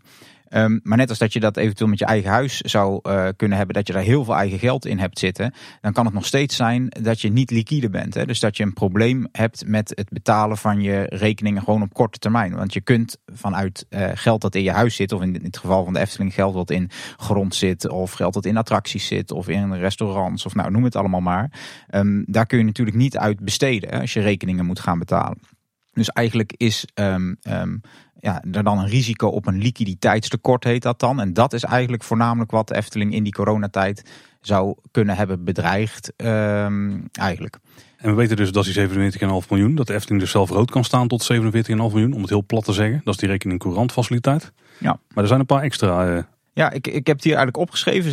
Ze, schrijven dus zelf, hè, we moeten die liquiditeit kunnen waarborgen. Dus we willen gewoon onze rekeningen kunnen blijven betalen, die we moeten uh, kunnen betalen. En ik heb het eigenlijk samengevat als een soort van uh, ja, drietrapsraket, heb ik het maar genoemd. En dan moet je eigenlijk zien dat ze die rekening courant faciliteit hebben van 47,5 miljoen. Dat geef jij goed aan, Paul. Dat is dus eigenlijk gewoon een soort van betaalrekening waarvan ze van tevoren met de bank hebben afgesproken dat ze daar uh, tot 47,5 miljoen in de min um, kunnen staan. Dus eigenlijk rood kunnen staan. Dat hoeven ze niet te doen, maar dat, dat kan wel. Zonder dat ze daar met de bank eigenlijk afspraken over hoeven te maken. Van goh, we zitten even krap. En dat kan gewoon automatisch. Nou, die rekening courant faciliteit hebben we in de vorige aflevering ook gehoord. Die is er gewoon standaard. Die is er eigenlijk altijd, nou altijd weet ik niet, maar hè, die is er de afgelopen jaren gewoon geweest. En nou, dat is eigenlijk stap 1 die ze hebben. Wat nieuw is, is dus die revolverende uh, faciliteit. Dat hebben ze nieuw afgesloten uh, als direct gevolg van die coronacrisis. Omdat ze dachten van ja, wie weet hebben we wel niet genoeg aan die 47,5 miljoen om daaruit onze uh, betalingen te kunnen doen. Dus ze zijn met de banken in gesprek gegaan om die revolverende faciliteit af te sluiten. En daarnaast hebben ze ook nog, dat is de derde stap uit die drietrapsraket, een achtergestelde lening um, afgesloten. Of nou eigenlijk afgesloten ook niet, die hebben ze verhoogd, want ze hadden er al eentje. Ja, laat ik die drie dingen maar gewoon eens even langslopen om het wat duidelijker te maken wat dat nou eigenlijk precies is. Die rekening uh, courantfaciliteit heb ik het net over gehad. Dat is gewoon een soort van betaalrekening waar je dus uh, de min in kan tot 47,5 miljoen. Die revolverende faciliteit, dat is een krediet dat gedurende de overeengekomen periode, dus dat heeft de Efteling afgesproken met de bank, en naar gelang van wisselende economische positie van de kredietnemende onderneming wordt afgelost en opnieuw kan worden gebruikt. En het wordt ook wel een kredietfaciliteit of een doorlopend krediet genoemd. Dus het krediet kan, ook als het al is terugbetaald, weer worden opgenomen. Dus dat lijkt eigenlijk heel erg op die rekening courant faciliteit. Ja. Betekent dat dan uh, even kort door de bocht dat uh, de Efteling dus in 2020 uh, 82,5 miljoen euro in de min mocht staan? Um, ja, dat klopt inderdaad, Tim. Maar dan wel voor de periode dat die revolverende faciliteit uh, loopt. En dat is dus ook meteen wel interessant. Want ze hebben die, die uh, faciliteit op 8 maart 2021 uh, is die eigenlijk afgelopen. Ehm, dus dat is eigenlijk wel interessant. Ehm, want de Efteling heeft toen eigenlijk gezegd van nou ja, laat maar. Ehm, hij is eigenlijk niet meer nodig, hè, die revolverende faciliteit. Dus toen vroegen wij ons natuurlijk af, toen we dit aan het voorbereiden waren van hey, dit is toch wel vreemd. Want dat is toch midden in de lockdownperiode. De Efteling is sinds half december dicht geweest. Um, op 8 maart zijn ze ook nog steeds dicht. En was het vooruitzicht ook dat ze nog wel even dicht zouden blijven. En toch hebben ze gezegd van nou ja, die revolverende faciliteit... die ze waarschijnlijk voor een jaar hebben afgesloten vorig jaar uh, tijdens de eerste lockdown... die hebben ze dus al wel afgesloten op 8 maart 2021 dus ja, dat doet ons dan eigenlijk denken van, goh, um, dat is eigenlijk wel positief. Hè? Dan valt de situatie waarschijnlijk uh, mee. Um, en heeft men misschien gedacht van, nou ja, het, is, het is veel, uh, veel minder erg dan dat wij hadden uh, gedacht. Of misschien dat seizoen 2020 toch meegevallen is. Of er zijn nog uitgebreidere NOW-regelingen gekomen, die zijn verlengd. Dus ja, wellicht dat de boel dan eigenlijk allemaal een beetje is meegevallen, zou je kunnen zeggen. Ja, en, en dan uh, nog de, de, de, extra lening die de Efteling heeft gekregen van uh, Stichting Natuurpark de Efteling. Uh, als ik nog even terugkijk in het, in het jaarverslag, dan heeft de Efteling in 2016 al een lening gekregen van 15 miljoen euro. Kan me voorstellen gezien het tijdstip dat dat wellicht voor symbolica was en of voor het, het Loonse Land. En in 2020 hebben ze dus nog een aanvulling op die lening gekregen vanuit de stichting van nog eens 8 miljoen. Ja, ja, dat is correct. Volgens mij is die 15 miljoen, herinner ik me ergens, voor het Loonse Land geweest. Omdat ze daar altijd wel uh, voor lenen. Toen hebben ze volgens mij de helft um, bij de provincie geleend, geloof ik. En uh, de helft volgens mij via de stichting. Want volgens mij was de totale investering van het Loonse Land 30 miljoen. Maar dat zeg ik even uit mijn hoofd. Um, maar die achtergestelde lening die hebben ze nu dus verhoogd. Hè? Dus wat ik net eigenlijk al zei, het is niet dat ze dus een nieuwe lening, een nieuwe achtergestelde lening, maar die hebben ze opgehoogd. En um, ja, die is nu dus totaal uh, 23 uh, miljoen euro um, geworden. En dan is denk ik een interessante vraag van wat is dat dan? Een achtergestelde lening. Hè? Want een gewone lening heeft denk ik iedereen wel een beeld bij. Maar zo'n achtergestelde lening, dat, um, ja, dat werkt eigenlijk wel anders. Een achtergestelde lening is een lening die wordt achtergesteld bij de leningen van andere crediteuren. Dus dat zijn leningen van bijvoorbeeld een bank. Als je dat dus in normale mensentaal zou willen verwoorden, dan zou je. ja, nou, daar komt die Paul. Um, dan is het dus eigenlijk zo dat de stichting een lening verstrekt aan de BV, dus aan de Efteling BV, het winststrevende bedrijf. En um, dan wordt er eigenlijk gezegd tegen andere partijen die nog geld te goed hebben van de BV: van hey, no worries, maak je geen zorgen. Um, mocht de boel nou helemaal fout gaan bij die Efteling, dan krijgen jullie eerst je geld terug. En als er dan nog wat over is, ja, dan komen wij als stichting pas aan de beurt. Dus de stichting die stelt zich dus letterlijk achter. Hè. Dat is een achtergestelde um, lening. Dus dat betekent dat andere partijen die lening hebben uitstaan, um, ja, dus eigenlijk minder zorgen hoeven te maken. Ja, dat ze hun geld niet terugkrijgen. Want die stichting die zegt eigenlijk, wij staan achter in um, de rij. Ja, dus op die manier zorgt de stichting er eigenlijk voor dat de Efteling makkelijker leningen kan afsluiten, ook in financieel moeilijke tijden. Ja, nou ja, wat ze eigenlijk doen um, is dat ze um, uh, zeggen van wij accepteren als stichting een, een hoger risico dan de bank wil aangaan. En uh, de stichting die zegt daarmee dus eigenlijk ook van nou, wij hebben daar het volledige vertrouwen in dat dat goed gaat komen. Wij vinden het niet erg om uh, achter aan de rij te staan. Um, en dat geeft natuurlijk ook weer vertrouwen aan, aan de banken. Hè. En het is eigenlijk net ook, ook je kunt wel die, die vergelijking met een huis weer maken. Je een hypotheek op je huis hebt zitten en um, jij wil um, nog een andere lening afsluiten voor je huis of een andere hypotheek afsluiten, dan zal de bank waar jij je eerste hypotheek hebt uh, staan, die zal ook zeggen: ja, maar ho eens eventjes, hè, ik heb uh, al een, uh, een, een, lening bij jou staan. Dan komt er nog een andere partij bij. Wat nou als jij in financiële problemen komt? Um, dan wil ik degene zijn die als eerste nog kan pakken wat er te halen valt. En dan zullen ze dus zeggen: een andere hypotheekverstrekker mag daar niet bij komen. Um, en als je nog een tweede hypotheek wil, dan moet dat dus via diezelfde bank gaan. Als die bank dat al wil. En um, ja, zo'n soortgelijk probleem zie je eigenlijk hier. Hè? Um, en dat wordt dan opgelost door zo'n achtergestelde lening. Want dan zeggen de, de, de, de, de andere partijen die nu leningen hebben uitstaan aan de Efteling. Die zeggen, oh nou ja, weet je prima. Ons risico wordt niet groter. Um, ja, doen.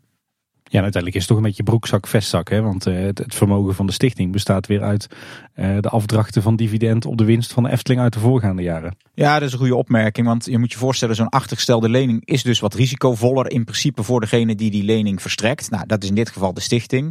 Maar het is natuurlijk normaal is dat dan een andere partij die zegt van, oh, ik, ik leen dat geld uh, wel aan jullie uit. Ik loop wel wat meer risico, dus ik ga een wat hoger rentepercentage vragen. Maar ja, dat is inderdaad die broekzak, vestzak constructie. Want de hogere rente die de BV uh, moet betalen over die achtergestelde lening. Dat is rente die ze betalen aan de geldverstrekker. En in dit geval de stichting.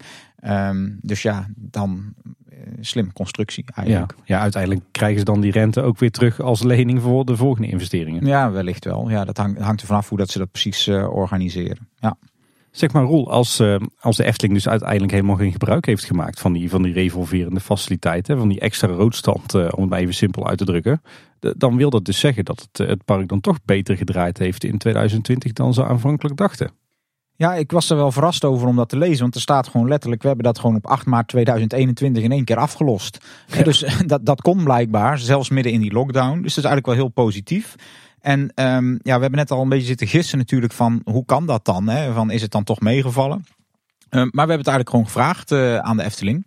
En um, ja, hun reactie is eigenlijk als volgt. Het verkrijgen van een dergelijke faciliteit, dus dan bedoelen ze die revolverende faciliteit, is niet in één of twee dagen geregeld. Nou, dat is denk ik een understatement nog. Dat wordt niet zomaar voor 35 miljoen en uh, zo'n faciliteit uitgegeven.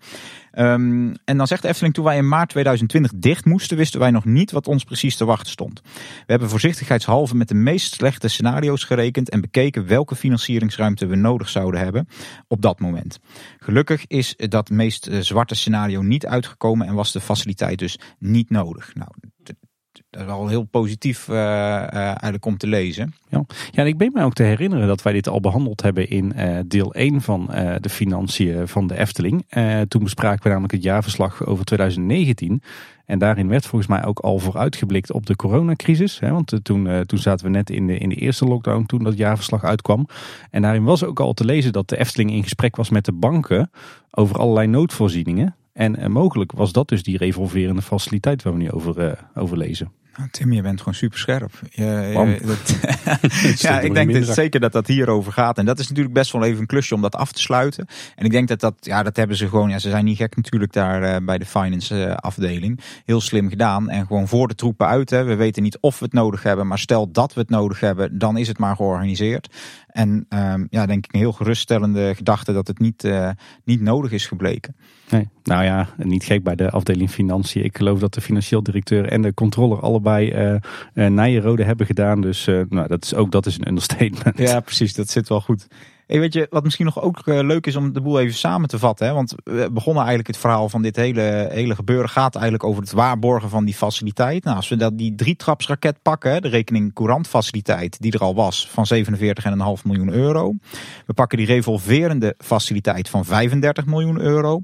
En we pakken eigenlijk ook die achtergestelde lening, hè, want het heeft ook voor liquiditeit, gezorgd. Um, en die was 8 miljoen euro. Dan zit je dus totaal op een, um, ja, een waarborging van de liquiditeit van 90,5 miljoen euro. Hè. Um, dus dat is een enorm bedrag. Ja, daar spreekt dus ook heel veel um, ja, vertrouwen uh, uit vanuit de banken, vanuit de stichting. Van joh, um, wij gaan zorgen dat we de boel overeind gaan houden. We hebben er vertrouwen in dat dat goed gaat komen. En nou ja, goed, het is uiteindelijk dus niet allemaal nodig gebleken. Maar het is wel heel tof ja, dat, dat, dat dat vertrouwen er is. En um, als je zou kunnen zeggen, um, um, ik, ik, heb het over die drie trapsraket, maar je zou er bijna een vier trapsraket van kunnen maken. Omdat de stichting natuurlijk naast die achtergestelde lening van 8 miljoen euro, die, ze dus met 8 miljoen hebben opgehoogd, um, hebben ze natuurlijk ook nog gezegd dat ze geen winstuitkering over 2019 uh, hoeven te hebben.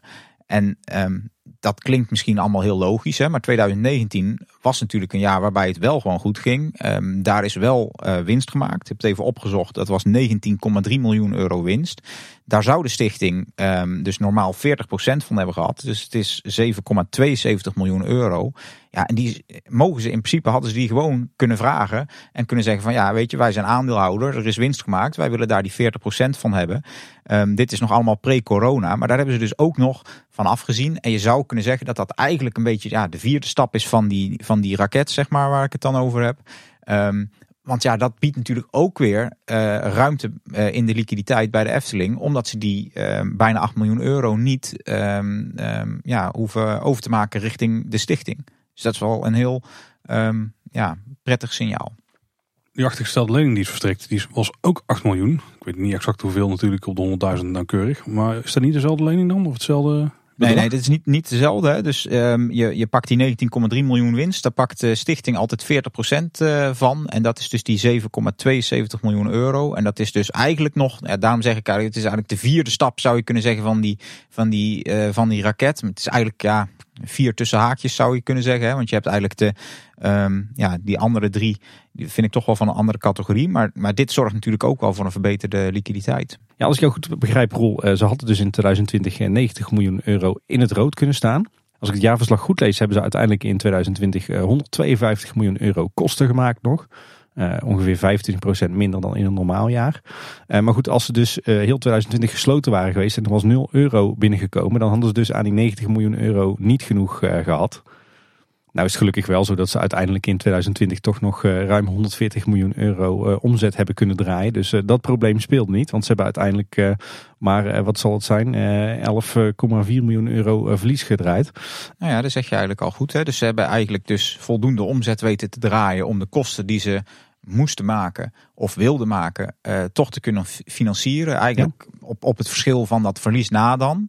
Maar ja, dat is wel een deel van de redding natuurlijk uh, geweest. Want stel dat je nou heel uh, veel langer dicht was geweest, ja, dan was waarschijnlijk die revolverende faciliteit wel aangeboord geweest. En dan had die ook op 8 maart dit jaar niet zomaar afgelost kunnen worden. Nee, alhoewel natuurlijk wel zo is dat, dat die uh, rekening courant natuurlijk ook is om je, je cashflow op te vangen. Hè? Ja, ja, tuurlijk. Dus het gaat ook echt over. Um, ja, um, um, je moet dit niet als een totaal plaatje zien over een jaar heen. Hè. Je moet zien dat dat eigenlijk een soort het is een soort buffer, hè? Ja, de buffer zeg maar voor de maanden waarin er relatief veel kosten uitgaan en relatief weinig opbrengsten binnenkomen. Ja, ja dus het wil helemaal niet zeggen dat het niet gebruikt is, hè?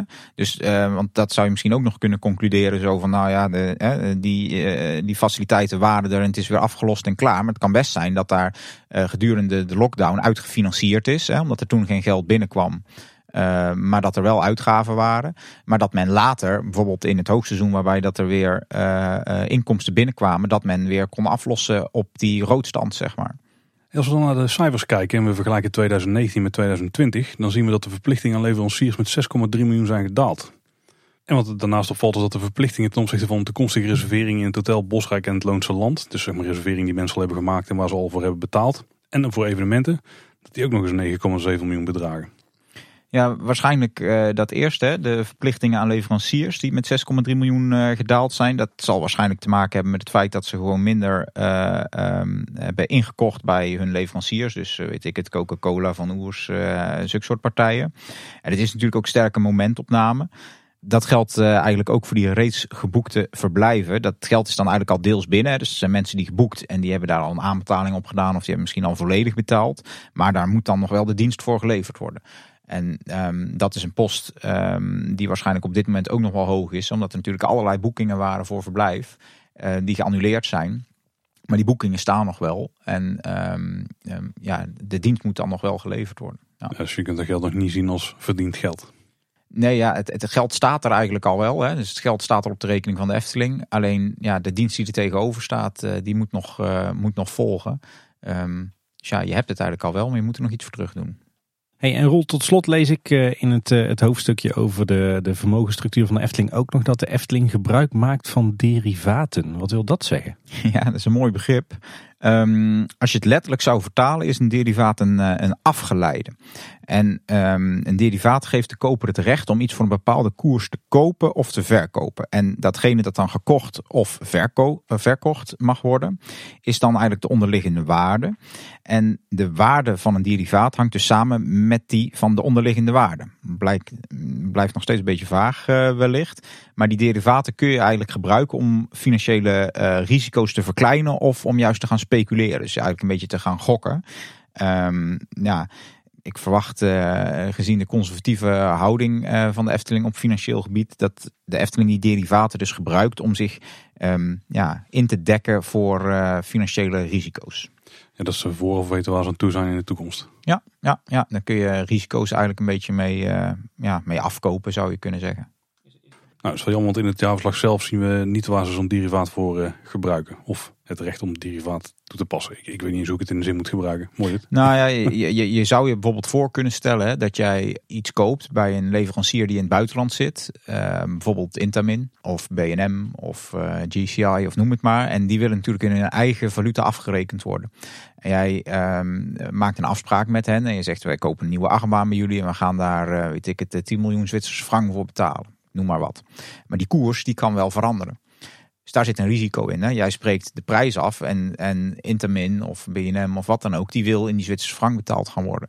Maar het kan zijn dat de, uh, jij daar dadelijk later in euro's meer voor moet gaan betalen. Terwijl dat de leverancier zegt, ja, we hebben dat afgesproken. Nou, dat zou een voorbeeld kunnen zijn. Um, waar je derivaten voor afsluit. Um, dat je dat risico probeert af te dekken. Dat hebben we volgens mij in de vorige aflevering ook gezien. Um, dat ze dat uh, probeerden via een of andere verzekering, geloof ik, of zo je kunt je voorstellen als je ja, echt voor miljoenen bij buitenlandse uh, leveranciers koopt, dat je dat risico niet wil lopen. Misschien nog even afrondend, uh, Roel, want ik uh, zie een heel mooi tabelletje staan uh, in het jaarverslag over wat de Efteling nu aan het eind van 2020 aan leningen had uitstaan. Dat was aan hypothecaire leningen, dus zeg maar leningen bij banken en dergelijke, 82,5 miljoen euro. Die rekening courantfaciliteit is van 27,5 miljoen euro en die revolverende faciliteit van 35 miljoen euro. Dus alles bij elkaar 165 miljoen.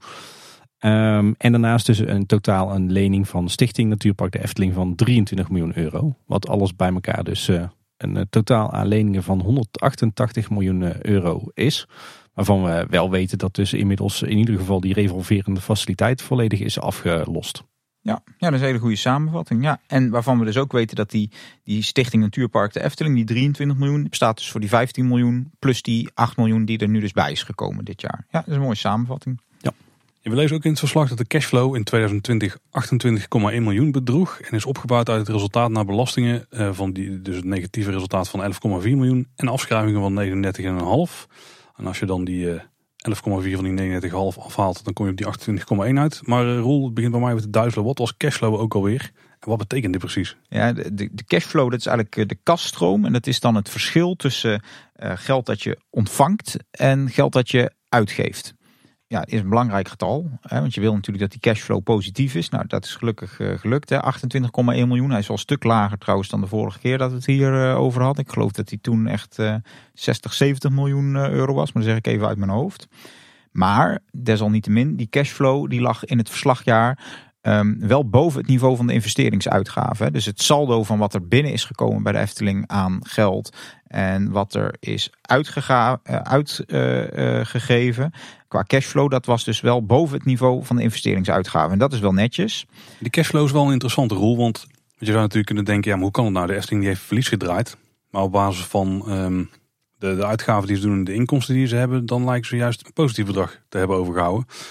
Maar wat hoe natuurlijk is, is dat hij natuurlijk ook kosten maakt als bedrijf waar je niet per se geld voor uitgeeft. Want je hebt bijvoorbeeld vastgoed in je park staan en dat wordt ieder jaar minder waard. Dus daar zijn, dat is in principe waardevermindering, waardeverlies. Maar daar geef je niet direct geld. Uh, dat geld dat verdwijnt niet direct uit je portemonnee. Ja, je hebt eigenlijk, um, ik snap heel goed wat je bedoelt. Er zit eigenlijk een begripsverwarring in bij veel mensen. Tussen, um, je hebt kosten en je hebt opbrengsten. En dat maakt uiteindelijk of je winst of verlies maakt. En bijvoorbeeld afschrijvingen, dat zijn kosten, afschrijvingskosten. En, en afschrijving is in feite hoe, uh, hoeveel minder jouw bezit waard wordt in dat jaar. Ja, de waardevermindering van een duurzaam productiemiddel wordt dat dan uh, mooi genoemd. ja, ja dat, dat is een afschrijving. Ja. Dus je hebt zeg maar aan de ene kant kosten, opbrengst en daar komt winst of verlies uit te rollen. Dat is eigenlijk een los kadertje uh, begrippen. En je hebt aan de andere kant ontvangsten en uitgaven. En ontvangsten en uitgaven, dat gaat over die cashflow. En dat kun je eigenlijk vergelijken met je portemonnee. Daar gaat geld in, dat zijn die ontvangsten. Daar gaat geld uit, dat zijn uitgaven. En een voorbeeld is bijvoorbeeld uh, uh, bij je auto. Hè. Uh, als jij die auto koopt, dan heb je daar een uitgave aan. Maar in, in feite heeft die auto jou dan nog niks gekost. Hè? Want jij koopt een auto voor, ik noem maar wat, 20.000 euro. En die auto is nog steeds 20.000 euro waard. Dus je zou kunnen zeggen, ja, je hebt geld omgezet naar iets tastbaars. Er zijn dan eigenlijk nog geen kosten geweest. Maar je hebt al wel een uitgave gehad. Want je hebt die 20.000 euro moeten betalen. Wanneer gaat die auto geld kosten? Ja, op het moment dat die ouder gaat worden. Als je de kilometers mee gaat rijden, dan gaat die auto afschrijven. En dan krijg je dus afschrijvingskosten dat merk jij niet iedere maand. Hè? Ehm, want het is niet zo dat ze zeggen: hey, jouw auto is uh, dit uh, jaar 2000 euro minder waard geworden. We komen even incasseren. We komen dat even van jouw rekening afhalen of uit je portemonnee halen. Dus jouw auto schrijft langzaam af. Dat zijn afschrijvingskosten. Terwijl de uitgave er dan niet is. Maar als ik die, die uitleg loslaat op wat ik, wat ik hier lees in het jaarverslag van de Efteling, dan wordt die wel interessant. Want als de cashflow positief 28,1 miljoen euro was uh, dan betekent dat dus eigenlijk dat als je puur kijkt naar, uh, naar de harde euro's, naar de, de bankbiljetten en de pintransacties, dat de Efteling dus uh, eh, 2020 positief afsluit met tussen aanhalingstekens een, een restant van 28,1 miljoen in de plus. Maar omdat ze dus in 2020 voor 39,5 miljoen afschrijven, hè, dus het, het bezit van de Efteling wordt 39,5 miljoen euro minder waard. Wat tussen aanhalingstekens fictieve kosten zijn, hè, want je, je geeft dat geld niet echt uit. Daardoor kom je uit op een, een, een uiteindelijk verlies van die 11,4 miljoen euro. Maar dat is dus eigenlijk geen verlies in harde euro's. Ja, ja dan, dan, dan gaan. Uh, dat is net een beetje hoe je daarnaar kijkt, natuurlijk. Hè? Want die, je kunt zeggen, die afschrijvingskosten, dat zijn fictieve kosten. Maar dan ga ik toch ook weer even naar die analogie van de, van de auto terug. Hè. Um, op het moment dat jij uh, die auto die wordt steeds minder waard. Maar op een gegeven moment dan is die auto wel echt afgeschreven, ook technisch. En dan zul je een nieuwe moeten kopen. En het idee van afschrijving is dat je dus ieder jaar een beetje geld reserveert. Om uiteindelijk, als die auto helemaal technisch is afgeschreven, weer een nieuwe te kunnen kopen. En dat geldt natuurlijk bij de Efteling ook. Um, die uh, um, ja, duurzame productiemiddelen, zoals dat dan zo mooi uh, heet, die worden langzaam minder waard. En eigenlijk reserveer je daar ieder jaar een beetje geld voor in een potje. Um, zodat op het moment dat jij bijvoorbeeld, hè, pak de Python, hè, die uh, op een gegeven moment technisch gewoon klaar was. Ja, dan is er als het goed is hè, geld gereserveerd in een potje om dat uit te kunnen doen. Dus het is ik snap wat je bedoelt, maar je kunt niet even een jaartje zeggen van nou ja, weet je, um, we laten dat even zitten. Um, zou overigens ook niet slim zijn, want um, op zich is het helemaal niet zo heel erg om wat verlies te maken, belastingtechnisch. maar daar hadden we het uh, een, een, tijdje terug ook al over natuurlijk. Ja, ja want ik zit mij te bedenken in het, eh, in het eerste deel, of eigenlijk in de eerste aflevering die we met jou opnamen, toen zei je volgens mij ook dat uh, eigenlijk uh, winst of verlies er niet toe doet als die cashflow maar positief is. Ja, precies. Winst of verlies is eigenlijk niet zo'n niet zo'n ding. Uh, althans, je wil graag winst natuurlijk. Um, maar aan, aan verlies ga je in feite niet failliet. Je gaat failliet als je cashflow niet in orde is. En daarom was die um, um, uh, liquiditeit, hè, waar we het zojuist over hebben gehad. Het zorgen dat de betalingen uit die portemonnee, hè, uh, dat die gedaan kunnen worden. Dat is het belangrijkste. Daar zou je aan failliet zijn gegaan. Um, niet aan, aan een verlies. Want zo'n verlies hebben we eerder in de aflevering ook gezien. Dat verlaagt gewoon het eigen vermogen. Hè. En als je um, de afgelopen jaren heeft Efteling natuurlijk winst gemaakt. Dan wordt die winst bijgeschreven bij het eigen vermogen. Nou, prima. Maak je verlies, dan wordt dat afgeschreven van je eigen vermogen. Maar ja, zolang jij je rekeningen kunt blijven betalen, um, ga jij niet uh, failliet. Dus die cashflow is eigenlijk belangrijker um, voor het voorbestaan van een bedrijf dan winst of verlies. Ja, dus de Efteling maakte in 2020 boekhoudkundig verlies. Uh, maar als we puur en alleen kijken naar, naar de cashflow, dus naar de, naar de echte euro's die uh, binnenkwamen en eruit vlogen, dan had de Efteling eigenlijk helemaal zo'n slecht jaar nog niet in 2020. Nou ja, kijk, normaal is die cashflow veel, veel hoger. Um, en dus ja, maar ja, goed, ik, ik, snap wat je bedoelt hoor. En je hebt zeker een punt. Um, maar ik zou hier niet te veel uh, juichstemming aan willen, uh, willen ontlenen. Nee, ik, ik zit even te kijken in het jaarverslag. De, de cashflow was in 2019 inderdaad 59 miljoen euro. En ja. in 2020 dus 28 miljoen euro. Ja, ja. Maar toch fijn inderdaad dat er... Uh, dat er dus wel een positieve cashflow, cashflow was. En er komt uh, natuurlijk ook uh, deels, want dat moeten we ook niet vergeten, hè, door de NOW-vergoedingen die er zijn geweest. Hè, die zijn ook meegenomen bij de te, te ontvangen gelden. En um, we lezen daarover dat in die cashflow een NOW-vergoeding is meegenomen van 12,8 miljoen euro. Dus eigenlijk zou je moeten voorstellen als de overheid die steunregelingen niet had opgetuigd, dat die cashflow uh, 12,8 miljoen lager zou zijn. Hè? Um, en dan, dan heb je toch wel over een uh, dat het uh, door drie gedeeld is, zeg maar, die cashflow ten opzichte van vorig jaar. Overigens, dat is nog wel positief. Ze hebben maar 12,8 aan NOW-vergoeding hier ingeboekt. Um, terwijl dat ze er uh, 18,6 verwachten te krijgen. En waar is dat verschil nou tussen? Ja, dat gaat weer over die portemonnee. Dat is dus nog niet ontvangen. Hè? Um, dus dat zit nog niet in die portemonnee. Is nog niet gestort. Maar ja, dat verwacht men uh, wel. Dus die zal terechtkomen in de cashflow van het nieuwe verslagjaar 2021. Ik, ik begin dankzij jouw uitleg, eh, Roel, begin ik het jaarverslag steeds beter, uh, beter te snappen. Ik heb er toch nog even de, de winst- en verliesrekening bijgepakt. En inderdaad, als ik dan kijk naar de bedrijfslasten over 2020, dus de kosten, dan zie ik dat die alles bij elkaar 152 miljoen euro bedroegen. En daarvan staat inderdaad 39,5 miljoen op die, die opsomming van die bedrijfslasten, valt onder de afschrijvingen. Ja, ja. ja en dat, dat, zo hoort dat ook. Zo, um, um, zeker in het bedrijfsleven. Hè. Ik kan me voorstellen dat mensen thuis dat niet doen. Hè. Ik, ik, vraag me af hoeveel mensen zeggen van nou mijn auto schrijft 2000 eh, euro per jaar af. Ik doe dat eens in een potje zodat ik na een bepaalde periode weer een nieuwe kan kopen. Maar in het bedrijfsleven is dat... Uh, wel gebruikelijk dat dat gebeurt. Ja, ja.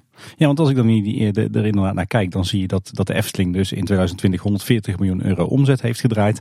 Daar gaan 152 miljoen euro aan kosten vanaf. En dan komen we op een, eh, op een verlies van uh, rond de 11,5 miljoen euro.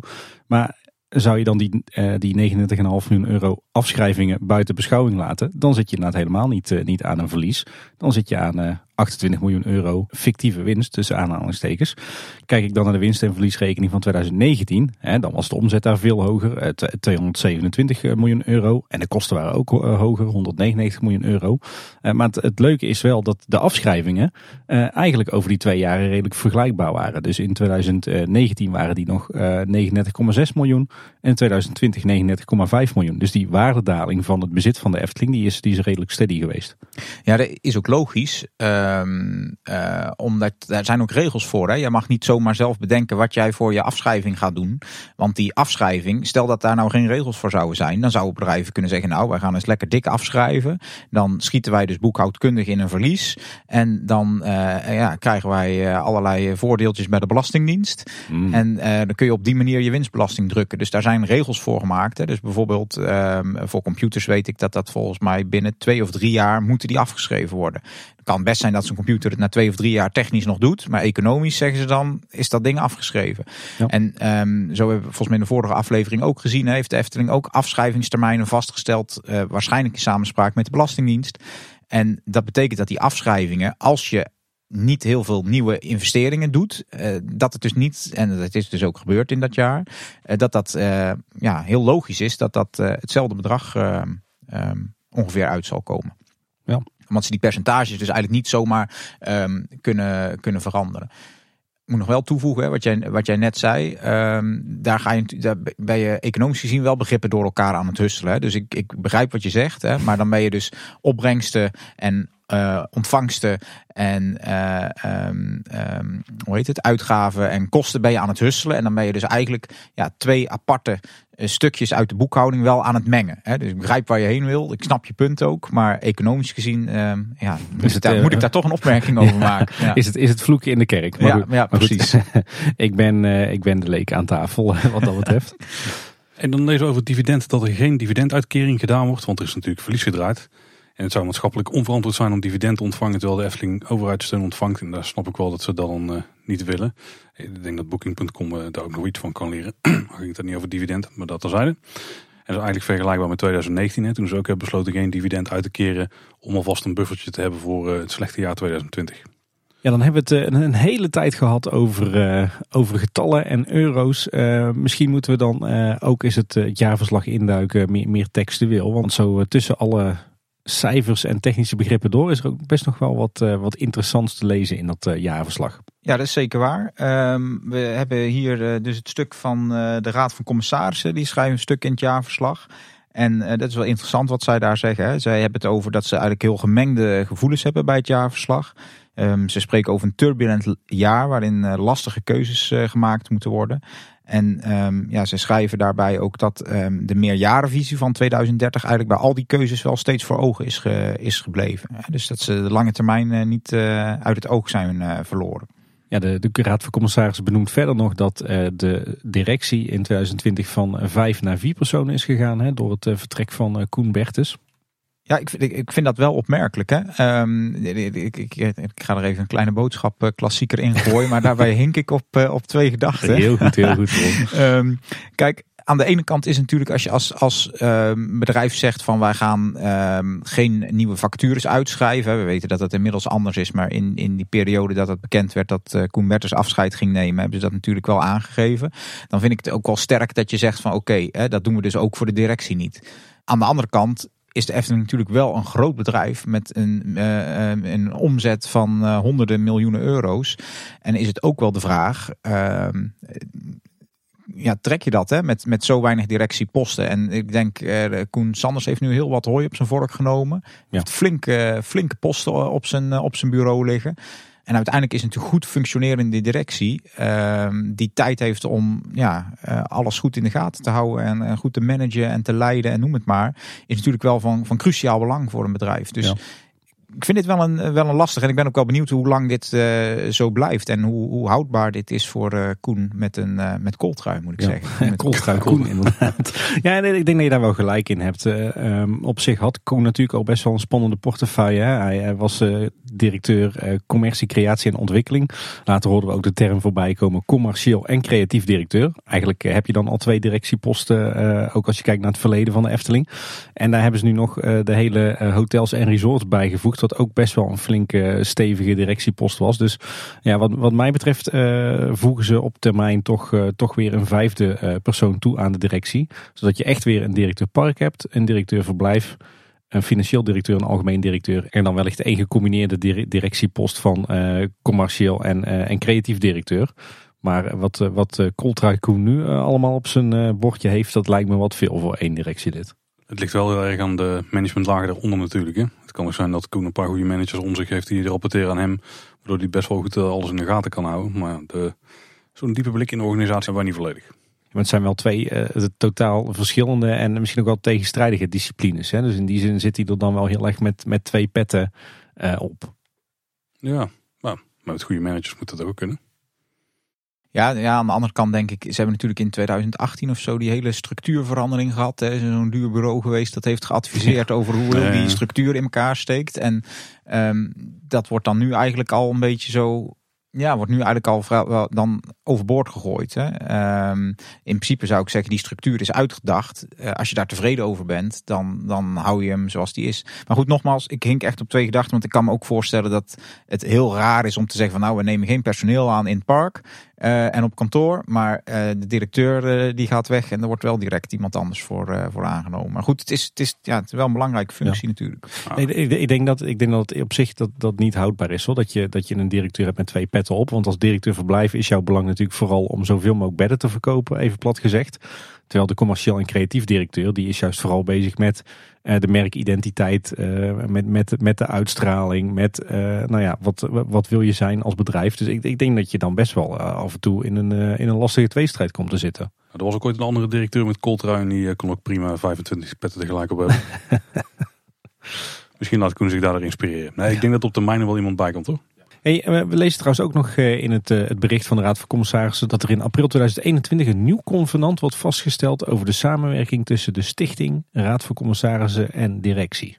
Ik, ik ben wel benieuwd wat dat is, want het, het lijkt me op zich vrij helder. Hè? De directie die stuurt de BV aan, de stichting is eigenaar en de Raad van Commissarissen die controleert de directie in opdracht van de stichting. Dat lijkt me een beetje de, de samenwerkingsvorm toch? Dus wat daar dan aan moet wijzigen. Maar goed, misschien gaat het puur en alleen om wat details. Ja, ja dat, dat schrijft het jaarverslag niet. Dus wie weet dat we daar in de toekomst nog iets, eh, iets over horen. in het volgende jaarverslag. Ja, wie weet. Wat ik ook nog wel opvallend eh, vond, is dat eh, er staat dat het medewerkersonderzoek en de organisatiewijziging van 2018 regelmatig zijn besproken. Ja, ik weet niet, waar doet dat jullie aan denken als je dat zo, zo leest? Eh, dan- dan denk ik dat de Raad van Commissarissen misschien wat zorgen heeft eh, over de, de uitkomst van het medewerkerstevredenheidsonderzoek. En die, en die organisatiewijziging, ja. Dus het, het lijkt wel dat daar enige, enige frictie is, eh, of, of ontevredenheid, of ik, ik, ja, ik weet het niet. Nou ja, ik denk dat het ook wel bevestigd wordt door de geluiden die we uit het eh, park en van kantoor horen. Dat het, eh, dat het toch wel een beetje rommelt eh, in het bedrijf. Ja, er zullen wel interessante conclusies uitgetrokken kunnen zijn, denk ik. Of misschien wel tegenstrijdige conclusies, want anders hoef je het er niet zo vaak over te hebben. Maar laten we niet te diep induiken, want dat zal alleen maar speculeren zijn. Uh, wat, uh, wat goed is om te lezen is dat er uh, in verband met corona extra overleggen waren tussen de Raad van Commissarissen en de directie. En ook informele afstemmomenten naast de vier gebruikelijke overleggen met de auditcommissie. er zijn diverse scenario's uitgewerkt en van extra financiële monitoring voorzien. En er is gesproken over de NOE-bijdrage vanuit het Rijk en het flexibel maken van de dertiende maand. Ja, dat is ook wel een heel interessante eh, wijziging natuurlijk. Hè. Ehm, Efteling-medewerkers die krijgen een dertiende maand. Dat is op zich niet eh, per se gebruikelijk eh, in, in de branche, heb ik begrepen. Dus dat is een, een, een, ja, een nette financiële regeling hè, voor medewerkers. Die in december dus eigenlijk een, een dubbele maand uitbetaald krijgen. Um, maar um, ja, ze hebben gezegd, zolang het eigenlijk slecht gaat met het bedrijf, um, willen ze dat ja, flexibel gaan maken. Dus het komt er eigenlijk op neer dat ze zeggen van nou, we gaan die dertiende maand per maand opbouwen. dus je hebt zeg maar die dertiende maand wordt in twaalf stukjes gehakt. En als het dan in januari niet goed gaat met de Efteling, dan missen we al een twaalfde deel. Gaat het in februari ook niet goed, missen we twee twaalfde deel.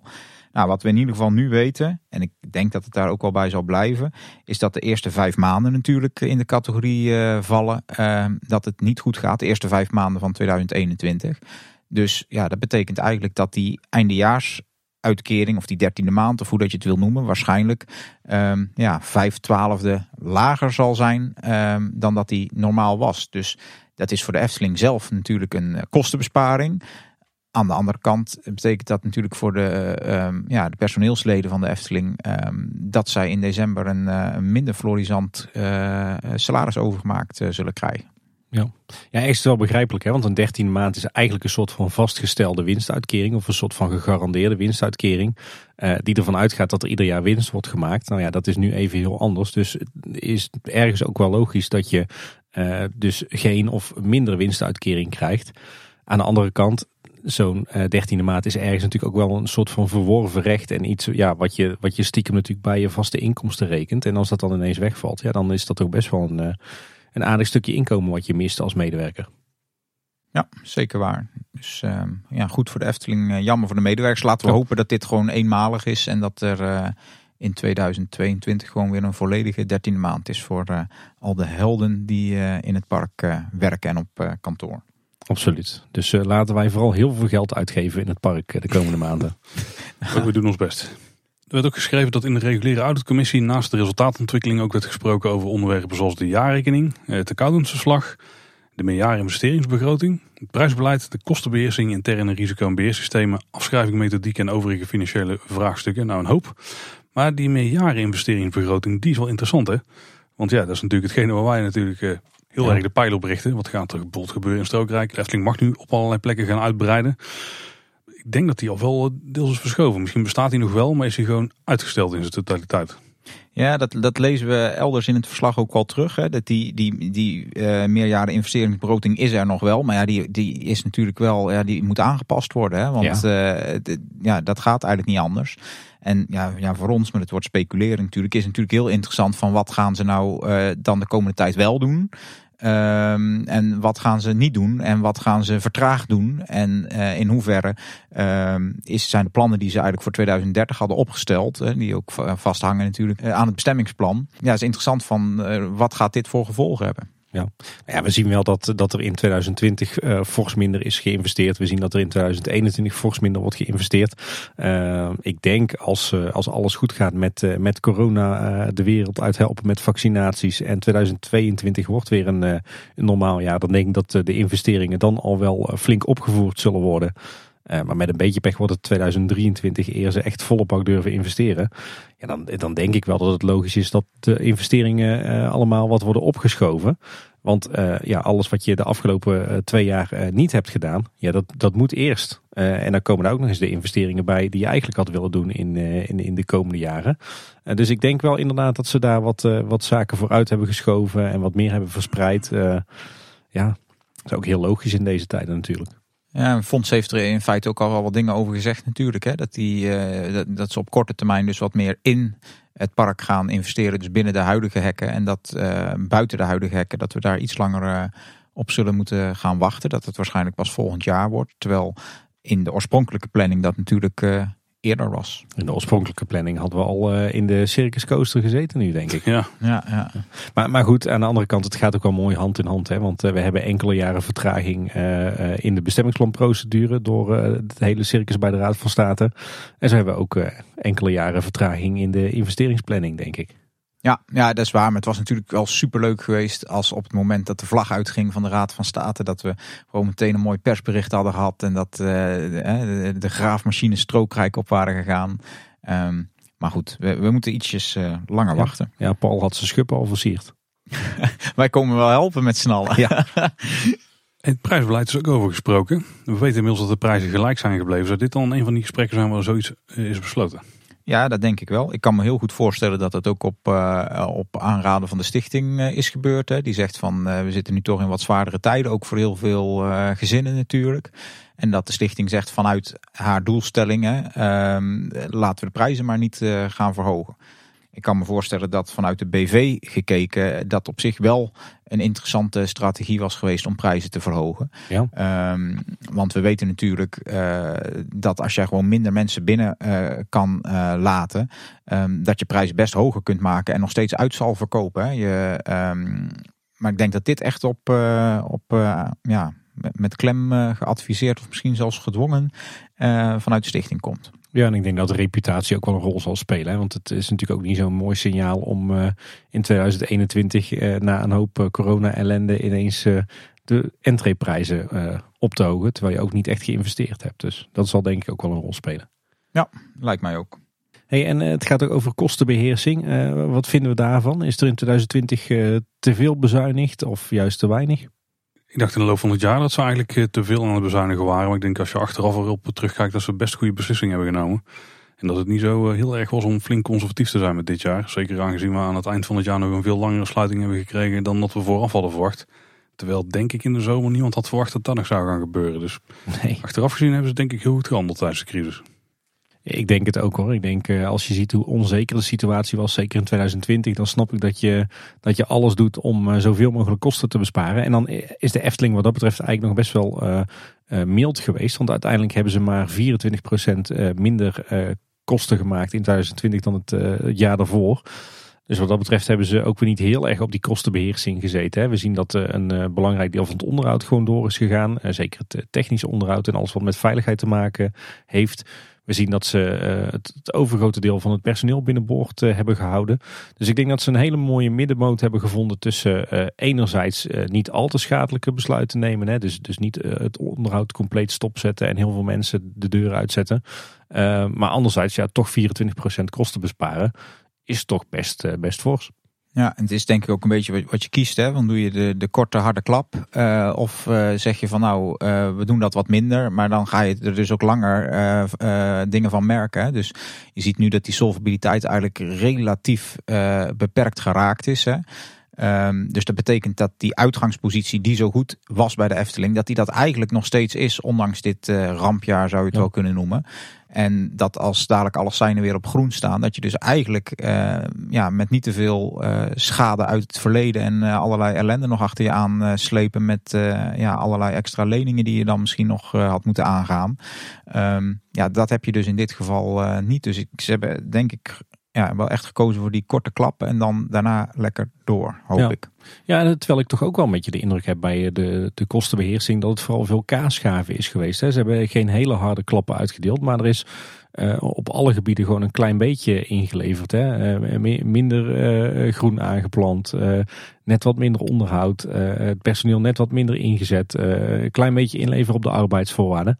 Al een beetje, een beetje kaasschaven, zoals we dat dan in de volksmond noemen. Ja, ja, en er valt gelukkig ook wel genoeg te schaven uh, bij de Efteling. Dus ja, dat schrijven ze volgens mij op een gegeven moment ook wel ergens hoor. Dat ze er ook nog wel de positieve kanten van zien. Hè? Want wat je in zo'n periode gaat doen, is dat je natuurlijk wel heel kritisch gaat kijken naar dingen die je normaal heel gemakkelijk uitgeeft. Um, en, um, hè, want dat kan toch allemaal. Dus misschien dat er ook echt wel besparingen zijn waarvan ze denken, nou ja, de impact is eigenlijk best wel laag op, uh, op bezoekers en op de organisatie. We houden die er gewoon eens, gewoon eens in. Nou, dan moet je uitkijken wat je gaat zeggen Roel. Want ik mag toch hopen dat we de komende jaren dat het zowel het onderhoud als, als de aanplant van groen als de inzet van medewerkers, dat die toch weer lekker wordt opgeschroefd hoor. Om nog maar te zwijgen over de investeringen. Ja, maar daar doe ik natuurlijk niet op. Hè. Maar je, stel dat je normaal heel veel dingen print, ik noem maar even wat, hè, op kantoor. En je zegt dat moet nu echt drastisch minder worden. Als ik bij ons op school zie, daar gaat geloof ik voor 40.000 euro per jaar aan, aan kopieerkosten doorheen. Ja, als je zegt van we gaan dat nu gewoon even niet meer doen en we gaan alles digitaal doen en mensen wennen daaraan. Um, ja, in, in zulke soort kleine dingen kan het natuurlijk al zitten. Um, als je dat op alle afdelingen doet, is even heel kritisch kijken van uh, kan dat? Um, dan kan dat op zich ook positieve gevolgen hebben. Dus wees niet bang. Uh, ik had het niet over uh, mooie plantjes en, en onderhoud. Nee. Nou, wat, wat qua onderhoud wat dat betreft wel interessant is, dat ze natuurlijk ervoor hebben gekozen om te stoppen met, met heel veel onderhoudscontracten en het inhuren van externe partners. Maar dat ze juist steeds meer onderhoud toch weer in eigen beheer zijn gaan doen. Wat uiteindelijk toch goedkoper was. En ik denk ook, ook beter voor de, de expertise en de kennisontwikkeling van de eigen organisatie. Dus hopelijk is dat ook iets wat, uh, wat, wat behouden blijft uh, na corona. Ja, nou ja, never waste a good crisis, uh, zeggen ja, ze dan. Ja, ja, ja, ja. Hey, zullen een paar mooie quotes nog uit het verslag oplezen? Ja. de Raad van Commissaris namelijk positief gestemd over de Efteling in deze periode. Als ze zeggen, corona bepaalde in 2020 grotendeels de koers. De gevolgen voor de pandemie zullen in 2021 en verder naar doorklinken. Maar door de samenwerking, flexibiliteit en het geloof in eigen kunnen kon de regie worden teruggepakt. Ook schrijven ze mede door de gezonde financiële basis uit het verleden, hulp van de overheid en een forse lening van aandeelhouder Stichting Natuurpark de Efteling zijn de gevolgen beperkt. 2020 was zeker geen verloren jaar. Soms is het goed om even af te remmen om te herbezinnen. Belangrijke investeringen konden worden doorgezet en ondanks de vele zichtbare maatregelen en een beperkt aantal gasten is de gastwaardering op een hoog niveau gebleven. En dan sluit ze eigenlijk af met, ja, volgens mij de, de open deur ieder jaar. Maar op 4 februari 2021 werd de Efteling door de ANWB uitgeroepen tot het leukste uitje van Nederland. Dat bewijst eens te meer dat het gelukt is om het Efteling gevoel van verwondering de boventoon te laten voeren. Nou, die prijs vinden ze volgens mij al 80 jaar op een rij of zo. dat kan niet. 67 ongeveer. Ja. Dus volgens mij doen ze er sowieso uh, altijd wel goed. Nou maar ja, de, Efteling is in 1935 geopend, Paul. Dus dat zou kunnen, 80 jaar al deze prijs. Ook met die sticker erop? Hoe lang bestaat de ANWB al? Ook lang waarschijnlijk. Nog veel langer. Ook nog veel langer. Okay. Tijd van de paarden. Maar goed, dit, dit is wel positief, hè? Want je, je, je leest het hier nu even door. Maar dit, ja, ik werd hier wel heel vrolijk van hoor, toen ik het las. Hè? Er, er spreekt wel echt uh, vertrouwen in uit. En um, ja, er hangt geen sombere, sombere zweem uh, over het uh, verslag heen wat dat betreft. Maar dat is ergens denk ik ook gewoon het beeld wat ze naar buiten willen uitstralen, toch? Ja, ook. Ook natuurlijk. En, en ze hopen natuurlijk dat niet iedereen het jaarverslag zo gaat uitpluizen zoals wij dat doen.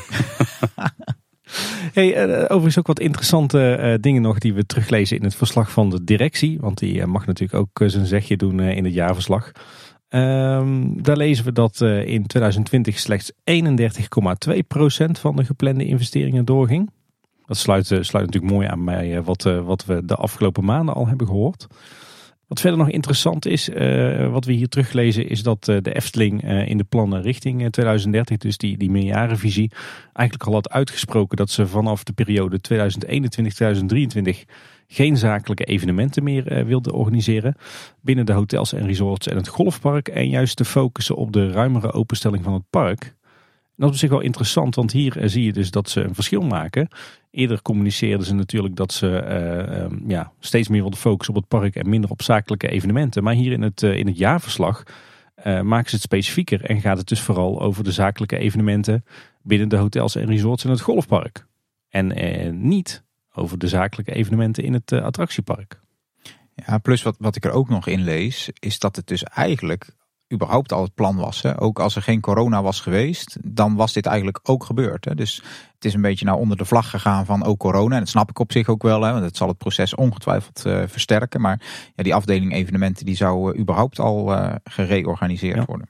Ja, nee, en ik snap het ook nu ook wel. Hè? Want uh, als je kijkt, de, de zakelijke evenementen en, en de particuliere evenementen die uh, werden en worden georganiseerd in het park, die hadden natuurlijk altijd al wel een hele sterke binding met het parkbezoek. Hè? Want die waren eigenlijk altijd in combinatie met een bezoek aan het park of uh, in combinatie met een bezoek aan een aantal attracties.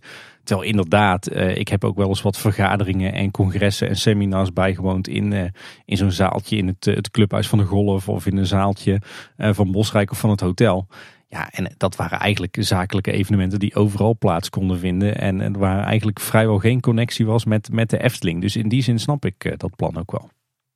Uh, verder lezen we dat uh, bij evenementen verschillende diensten zijn geoptimaliseerd en uh, hun plek vonden elders in de organisatie. En dat sluit ook mooi aan bij de eerdere berichten dat, er, dat heel veel mensen die voorheen bij de business unit evenementen werkten, dat die elders in de Efteling aan het werk zijn gegaan. Ja, want de focus van evenementen die ligt nu op, op de gasten die het park bezoeken. Dus evenementen die kunnen nog steeds plaatsvinden, maar dan moet daar een parkbezoek een belangrijk onderdeel van zijn. Maar de Efteling blijft dus wel die reuzenfeesten, dus uitkoop voor grote bedrijven organiseren en ook interne evenementen. En over het golfpark wordt nog eh, geschreven dat er eh, sinds 2012 al eh, rode cijfers werden geschreven. Dat er sprake was van flink achterstallig onderhoud en dat er grote investeringen nodig waren om de uitstraling Efteling waardig te houden.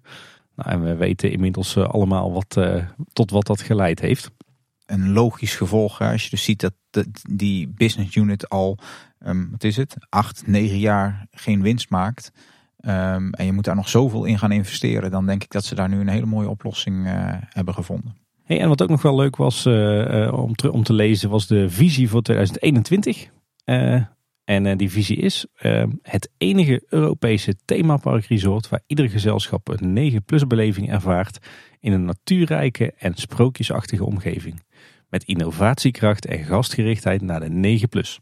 Nou, dat is toch prachtig om te lezen. Ja, mooi doel, mooi motto. Ik, ik, moet wel zeggen, als ik even mijn eh, docentpad opdoe en ik, en ik lees dit, dan denk ik, ja, welk ander Europees themepark heeft een, een natuurrijke en sprookjesachtige omgeving? Dan kan ik die eigenlijk al niet noemen. Dus uh, dit ga je vrij snel uh, halen, toch? Als je hem zo definieert. dit zijn een beetje de records die een achtbaan in Fantasialand haalt. ja, precies, precies.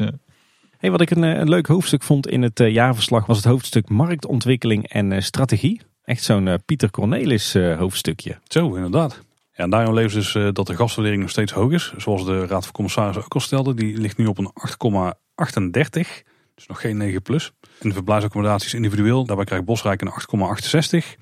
Het Efteling Hotel een 8,59. En het Loonse Land een 8,58. Het is allemaal redelijk op dezelfde lijn. Waarbij Bosrijk ja, de enigszins uitschieter is. Ja. Het scheelt maar een tiende ten opzichte van de rest. Nou, maar wel mooi om te zien dat dus uh, verblijfsgasten toch uh, ja, wel, wel wat uh, tevredener zijn dan, dan daggasten. Ja, logisch denk ik ook. Het lijkt me ook echt wel een plus om, om verblijfsgast te zijn. Je bent er toch wat langer ondergedompeld. Volgens mij hebben ze die woorden zelf ook in het vorige jaarverslag um, benoemd. En mensen die hebben toch, ja, ze zijn in de buurt, dus ze kunnen wat uh, makkelijker even terug naar het huisje. Ze kunnen wat makkelijker zeggen, oh het is druk bij die attractie, ik ga wel even naar het vakantiepark, kom later wel terug. Ja. Um, dus het lijkt mij uh, logisch dat dat zo is. En ik denk um, dat het dus ook heel logisch is dat dat verblijf gaat uitbreiden de komende, de komende tijd. Dat zeggen ze natuurlijk zelf ook heel de tijd. Maar dat is natuurlijk ook een makkelijke manier om wat te gaan klimmen in je um, algehele gastwaardering. ja, en je bestedingen natuurlijk.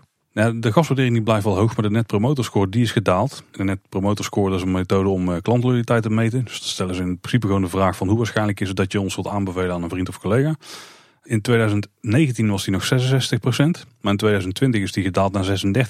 Dat is bijna een halvering, dat is echt een flinke daling. Dit is pijnlijk hoor. Dat is heftig ja, want dus net iets meer dan een derde van de bezoekers van de Efteling zou, het, zou een dagje Efteling ook aanbevelen aan een vriend of collega. Nou, ik vind het ook al vrij weinig dat het voorheen dus maar twee derde was. Ja, cool. maar het is dus flink gedaald. Met bijna de helft afgenomen. Ik ben nog wel benieuwd wat er dan in zit. Ja, dat is een hele goede vraag. Ik kan me voorstellen dat als je die vraag krijgt hè, en je neemt weer even het beeld uh, van afgelopen zomer uh, in je hoofd, hè, wat eigenlijk nog steeds met al die schotten, al de plastic schermen. Uh, in het begin natuurlijk nog wat minder chic dan dat dat inmiddels is geworden. Hè, met overal borden en afplaklinten en of afplaklinten, die bestaan helemaal niet. De afzetlinten moet ik zeggen. Ja, dat als iemand dan aan jou vraagt van, goh, hey, jij bent in de Efteling geweest, was het leuk? Dat iemand zegt van, ja, ja, weet je, het was op zich wel leuk, maar Hè, houden we wel rekening mee dat. Hè? En, um, ik zou even een jaartje overslaan. Ja, ja, dat hebben we natuurlijk ook vaak gehoord. Ook uh, bij de abonnementhouders. Uh, waarvan er natuurlijk ook behoorlijk wat zijn weggelopen. Ja, en ik denk ook uh, al die ophef over het is te druk aan in de Efteling. Mensen houden zich niet aan de regels. Ik denk dat het de, de reputatie van de Efteling ook geen goed heeft gedaan vorig jaar. Hoor. Ik denk dat heel veel dagattracties dit hebben. Ik denk dat dat vorig jaar gewoon... Zeker. Ja, omdat er, het voelt als wel minder waar voor je geld. Hè. Bijvoorbeeld er zijn minder shows. er is wel minder bezigheid. Er is minder entertainment je kunt niet zo makkelijk bij een restaurant terecht. Ja, ik kan me wel voorstellen dat alles dan wat, uh, ja, wat minder populair is. Hoe moet ik het zeggen? Dat het minder makkelijk wordt aangeraden dan anderen. Ja. ja. aan de andere kant is het dan wel weer opvallend dat die gastwaardering dus die 8,4 is. Nou ja, wat ook opvalt is dat als we dan specifiek kijken naar de, Net promoter score ehm, bij de verblijfsaccommodaties, dan ligt hij daar wel een stuk hoger. Bij Bosrijk ligt hij namelijk op 61%, bij het Efteling Hotel op 43% en bij het Loonse Land op 48%. En het zit hem denk ik wel voor een deel, wat jij net zei Roel, dat als je dan, dan toch bent, dan kun je gewoon makkelijker ontsnappen uit de drukte of even zelf terugtrekken. Misschien iets doen binnen het vakantiepark. Daar had je ook nog wel wat extra eh, te doen langs de route bijvoorbeeld als je liep, dat je die kabouters. Dus ik kan me voorstellen dat daar eh, de impact misschien minder was. Ja, ja het jaarverslag schrijft daar zelf over. Verblijfsgasten beoordeelden de Efteling nog steeds significant hoger dan daggasten. Dit is te verklaren doordat verblijfsgasten meer onderdompeling ervaren binnen de wereld van Efteling. En daarnaast minder gejaagdheid ervaren tijdens hun bezoek. Wat denk ik ook nog wel uh, meespeelt. Bij verblijf heb je natuurlijk ook die schotten allemaal niet staan. Hè? En die Ja. linten. En je zit daar gewoon in je natuurlijke omgeving, in je huisje. En daar is eigenlijk niet zo heel veel anders dan, dan in het park. Dus ehm, ja, het feit dat hier die eh, score zoveel hoger ligt dan bij het park. Ja, geeft voor mij ook wel een beetje aan dat het waarschijnlijk wel met die coronamaatregelen te maken heeft. Ook nog een mooie uitspraak over investeren. Eh, de Efteling schrijft dan: Uit eigen onderzoek blijkt dat gasten bij een internationaal aantrekkelijk attractiepark regelmatig vernieuwing van het aanbod verwachten. Zo, Joh. dat is een open deur te grootte van een eh, vliegtuighangar denk ik. Maar Investeren is belangrijk om de wereld van de Efteling aantrekkelijk te houden, maar ook om voldoende ruimte te bieden aan alle bezoekers. Nou, daar eh, denk ik dat we het eh, alle drie aan tafel eh, en alle duizenden luisteraars van een kleine boodschap het eh, volmondig mee eens zijn. Spijker op zijn kop, blijkt denk ook ik. uit ons onderzoek. ja, Nou, ik denk, denk vooral ook dat laatste. Hè? Ook om voldoende ruimte te bieden aan bezoekers. Hè? Want je moet je voorstellen als je ziet hoe de afgelopen jaren die bezoekersaantallen gegroeid zijn. En ehm, dan, dan moet je ook wel gewoon die ruimte en die capaciteit in, in attracties gaan organiseren. Om, om eh, ervoor te zorgen dat die wachttijden natuurlijk niet te ver gaan oplopen. En daarvan weten we dat dat ook eh, ja, belangrijk is, eh, is voor mensen. Dat ze niet te, te lang willen wachten. Ja, dat is inderdaad wat Pieter Cornelis ook al zei. Die vindt de capaciteit in de Efteling nog iets te laag voor het aantal bezoekers wat er komt. Ja, dat vinden ze dus zelf ook. Wat ik eh, wel een opvallende uitspraak eh, vond, eh, zeker in relatie tot de ontwikkelingen rond de Efteling Kids Radio. Een paar, weken geleden hadden we DJ Arnoud en DJ Mayoni natuurlijk nog te gast bij Kleine Boodschap. Want Efteling schrijft zelf in het jaarverslag. Aangezien de Efteling afgelopen jaar helaas een aantal weken haar deuren heeft moeten sluiten, was het van groot belang om voor consumenten relevant te blijven. Door een always-on media strategie is de Efteling altijd beschikbaar en vindbaar als men op zoek is naar quality time voor één of meerdere dagen weg. Tijdens de sluiting zijn er meerdere uitingen geweest om de Efteling top of mind te houden. Nou, dan hebben ze denk ik natuurlijk over eh, de, de webshop, over eh, social media, over de, de dronevideo's, over eh, de, de speciale uitzendingen of live shows voor abonnementhouders, om maar wat dingen te roepen. Maar met, met deze uitspraak in het achterhoofd is het toch raar dat, dat ze zo'n beslissing hebben genomen over Efteling Kids Radio, denk ik dan. Ja, ja, denk ik ook. Ja, wat daar op zich ook nog wel bij aansluit, Tim, is eh, dat we hier lezen: content en storytelling vormen het onderscheidend vermogen in het hele aanbod van de Efteling. Enkele jaren geleden is gestart met het actief in de markt zetten van Efteling content. De focusmerken Joki en Sprookjesboom spelen hierin een sleutelrol.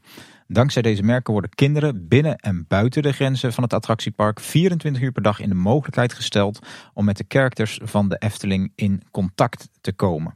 Ook een redelijk opvallende uitspraak als je die naast eh, het besluit zet om eh, Efteling Media producties, eh, om daar steeds minder aandacht aan te besteden.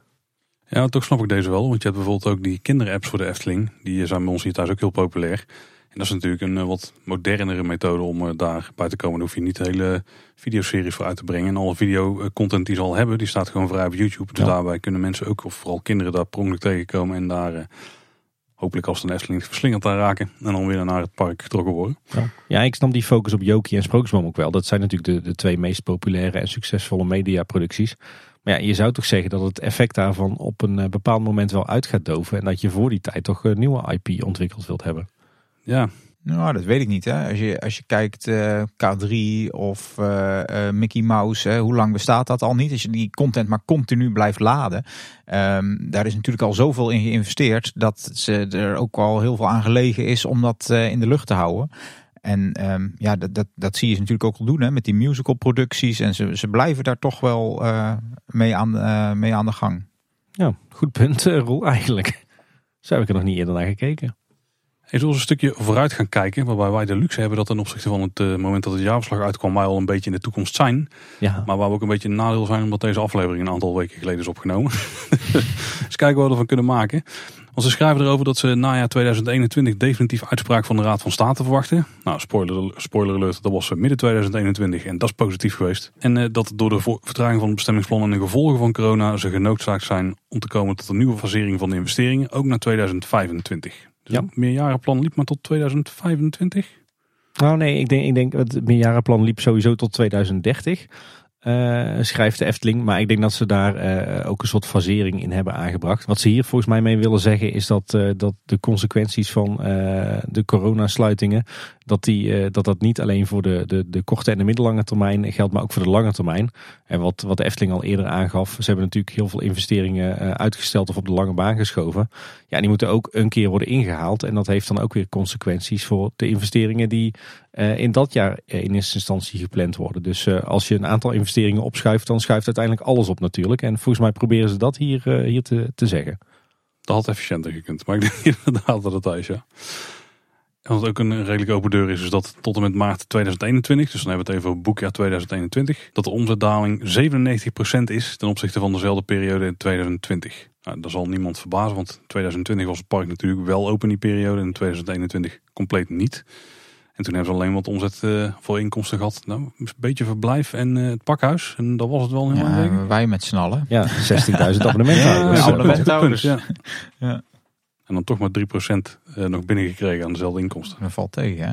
Dat ja, toch ook weggelopen. Ja. Zo belangrijk zijn wij dus niet als abonnementhouders. In ieder geval niet financieel gezien. Zeg dat maar niet te hard. nee. Ja, verder lezen we dat er eh, in 2021 eh, tot op heden, in ieder geval tot het moment van het, eh, uitkomen van het jaarverslag, al 13,3 miljoen euro aan NOW-subsidie is toegekend. De, de steunmaatregel vanuit de overheid. En dat de verwachte investeringen in 2021 vooral vervangingsinvesteringen zijn. Ja, en met vervangingsinvesteringen wordt volgens mij vooral gedoeld op ja, groot onderhoud. Hè? aanpassingen, vervangingen in het park. Niet zozeer echt nieuwe investeringen. Ja, maar ik denk ook wel die wijziging die we in het Reizenrijk gaan zien. Bij Monsieur Cannibal en, uh, en het Avonturendolf vandaag gaat verdwijnen. Is ook een letterlijke vervanging. Ja, ja, dat valt ook onder vervangingsinvesteringen inderdaad. Ja, en wie weet dat ze nog iets eh, met, uh, met vrouw Holle bijvoorbeeld gaan doen. Of met het uh, kabouterparcours. het zijn natuurlijk ook allemaal dingen ja, die je zou kunnen vatten onder vervangingsinvesteringen. Ja, ja in zekere zin is, is Nest natuurlijk ook een vervangingsinvestering. Hè? De vervanger van uh, Polka Marina. Uh, de, de renovatie van de hotelkamers, de comfortkamers is natuurlijk een vervangingsinvestering. Maar ook bijvoorbeeld zo'n zo'n grote onderhoudsbeurt bij de Indische waterlelies. Volgens mij kan je die ook onder vervangingsinvestering scharen. Want ja, daarmee gaat de de boekwaarde natuurlijk ook weer eh, flink omhoog. En om even de verwachtingen te temperen en ook mijn glazen bolpunt een beetje te beveiligen. Ik verwacht niet dat we heel veel gaan zien bij Vrouw Holle en het paddenstoelenparcours. Nee, ik ook niet. Maar het, het, het zou kunnen. Hè. Het, het, zou wel in die categorieën, dat zijn wel dingen die vallen onder uh, vervangingsinvesteringen als ze dat, dat zouden doen. Ja. Ik denk, ik denk dat ze ook wel, wel een afweging maken van is het een vervanging waarbij we de capaciteit op peil houden of misschien zelfs hoger maken. Ja, dan gaan we het doen. Maar als het eh, weinig met de capaciteit doet zoals een huisje van vrouw Holland, dan denk ik van nou, laten we dan nog maar even liggen totdat we weer wat ruimer in de centen zitten. Ja, en ik denk wat, wat ook belangrijke investeringen zijn. En nog even los van investeringen die nodig zijn vanuit het uh, oogpunt van veiligheid of uh, technisch functioneren. Zijn denk ik ook investeringen om uh, ja, zeg maar je, je, je bezit in goede staat te houden. Hè? Dus, dus echt het, het noodzakelijke onderhoud om te voorkomen dat, dat zaken in de Efteling echt achterstalligheid gaan vertonen. Dat ze echt gaan vervallen. Ik denk dat dat, dat dat ook weer de onderhoudsklussen zijn die ze als eerste op zullen pakken. We hebben de Efteling trouwens zelf ook gevraagd uh, hoe ze hier nou in staan. En ze schrijven dat vooruitkijken in de crisis heel erg moeilijk is. En dat ze nog aan het afwachten zijn uh, wat het effect van de vaccinaties is. Dat lijken we positief op dit moment. Ja. Maar alles staat in het teken van voorzichtigheid. Want de financiële gevolgen van het coronavirus maken dat we op dit moment geen nieuwe investeringen buiten de poorten van het park kunnen en willen doen en andere keuzes maken.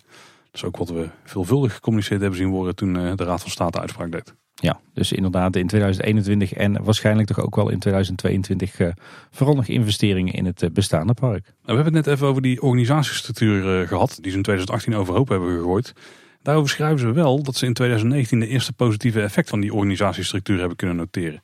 En dat ook in 2020, al staat het dan misschien wel los van wat we net zeiden, ja. blijkt dat een flexibele en wendbare organisatie van levensbelang is. Dan weet ik niet dus of dat het een uh, in het verlengde ligt van het ander.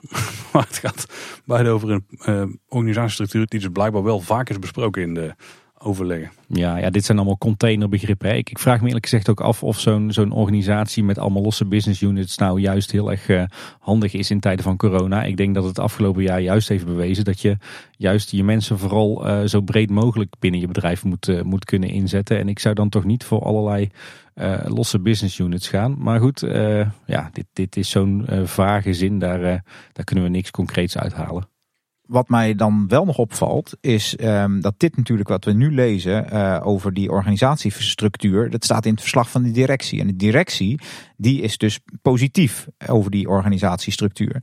Net lazen we het verslag van de Raad van Commissarissen. En die waren toch wel wat, wat kritischer. Hè? Dat is wel grappig, want hier zie je dus eigenlijk die toezichthoudende functie. Hè? Dan, dan vervult de Raad van Commissarissen uh, zijn rol goed, denk ik dan. Dat is ook wel knap, hè? Want um, ik vraag me dat wel eens af. Hè? Hoe weten die mensen dat nou allemaal? Hè? Lopen die nou over de werk, uh, op, de, op die werkvloer rond? Of ik heb altijd het idee, ze, ze, ze komen een aantal keer per jaar uh, komen zij samen. En toch pikken zij blijkbaar die signalen op. Of wellicht dat de ondernemingsraad die signalen deelt ja. met de raad van commissarissen. Ja. Zou natuurlijk ook nog kunnen zijn. Volgens mij zijn die contacten er wel, ja. Ja, maar ik vind hem wel opvallend. Hè? Dan zie je echt die twee perspectieven uh, daarop. Ja. ja, alleen maar goed denk ik dat daar zo toezicht op wordt gehouden door de RVC. Uh, wat ook nog wel interessant is, is dat, uh, dat we lezen in, uh, in het jaarverslag. Momenteel zijn er geen reorganisatieplannen, maar als de crisis langer aanhoudt, zijn aanvullende maatregelen niet uit te sluiten. Nou, ik denk dat we op dit moment ervan uit kunnen gaan dat de crisis zo langzaam maar zeker voorbij is. dus geen grootschalige reorganisatieplannen meer te verwachten bij de Efteling. Alhoewel we stiekem natuurlijk wel hebben meegekregen dat er de afgelopen maanden her en der op afdelingen wel is uh, gereorganiseerd. Waarbij mensen op hun eigen baan moesten solliciteren en uh, boventallig zijn verklaard. Dus uh, dat zijn stiekem dan toch verkapte reorganisaties. Maar heel beperkt van aard. Dan hebben we een groot deel van het verslag eigenlijk al doorgenomen. Maar buiten alle hoofdkopjes zijn er nog een aantal overige opvallende zaken die we willen aanhalen. Zo wordt er geschreven dat begin 2020 een herinrichting heeft plaatsgevonden van de operationele structuur van het park. Die is opgesplitst in de afdeling horeca, attracties, entertainment en entree. Ik, ik mis daar uh, de, de retail, de merchandise in. Ja, dat is een goede, ja. Zou die uh, ergens onder uh, commercie en creatie vallen of zo tegenwoordig? Misschien zijn ze het, zijn ze het vergeten op te schrijven, maar dan, dan komt mijn organogram fetish komt weer bovendrijven. ja, misschien valt het inderdaad wel onder de commerciële afdeling. Nou, oh. Goeie vraag, daar zou ik nog graag willen weten. Ja, wat verder leuk is om te lezen is dat er in 2020 twee BV's van de Efteling zijn opgeheven. Uh, de Efteling Personeels BV en Efteling Projectontwikkeling BV.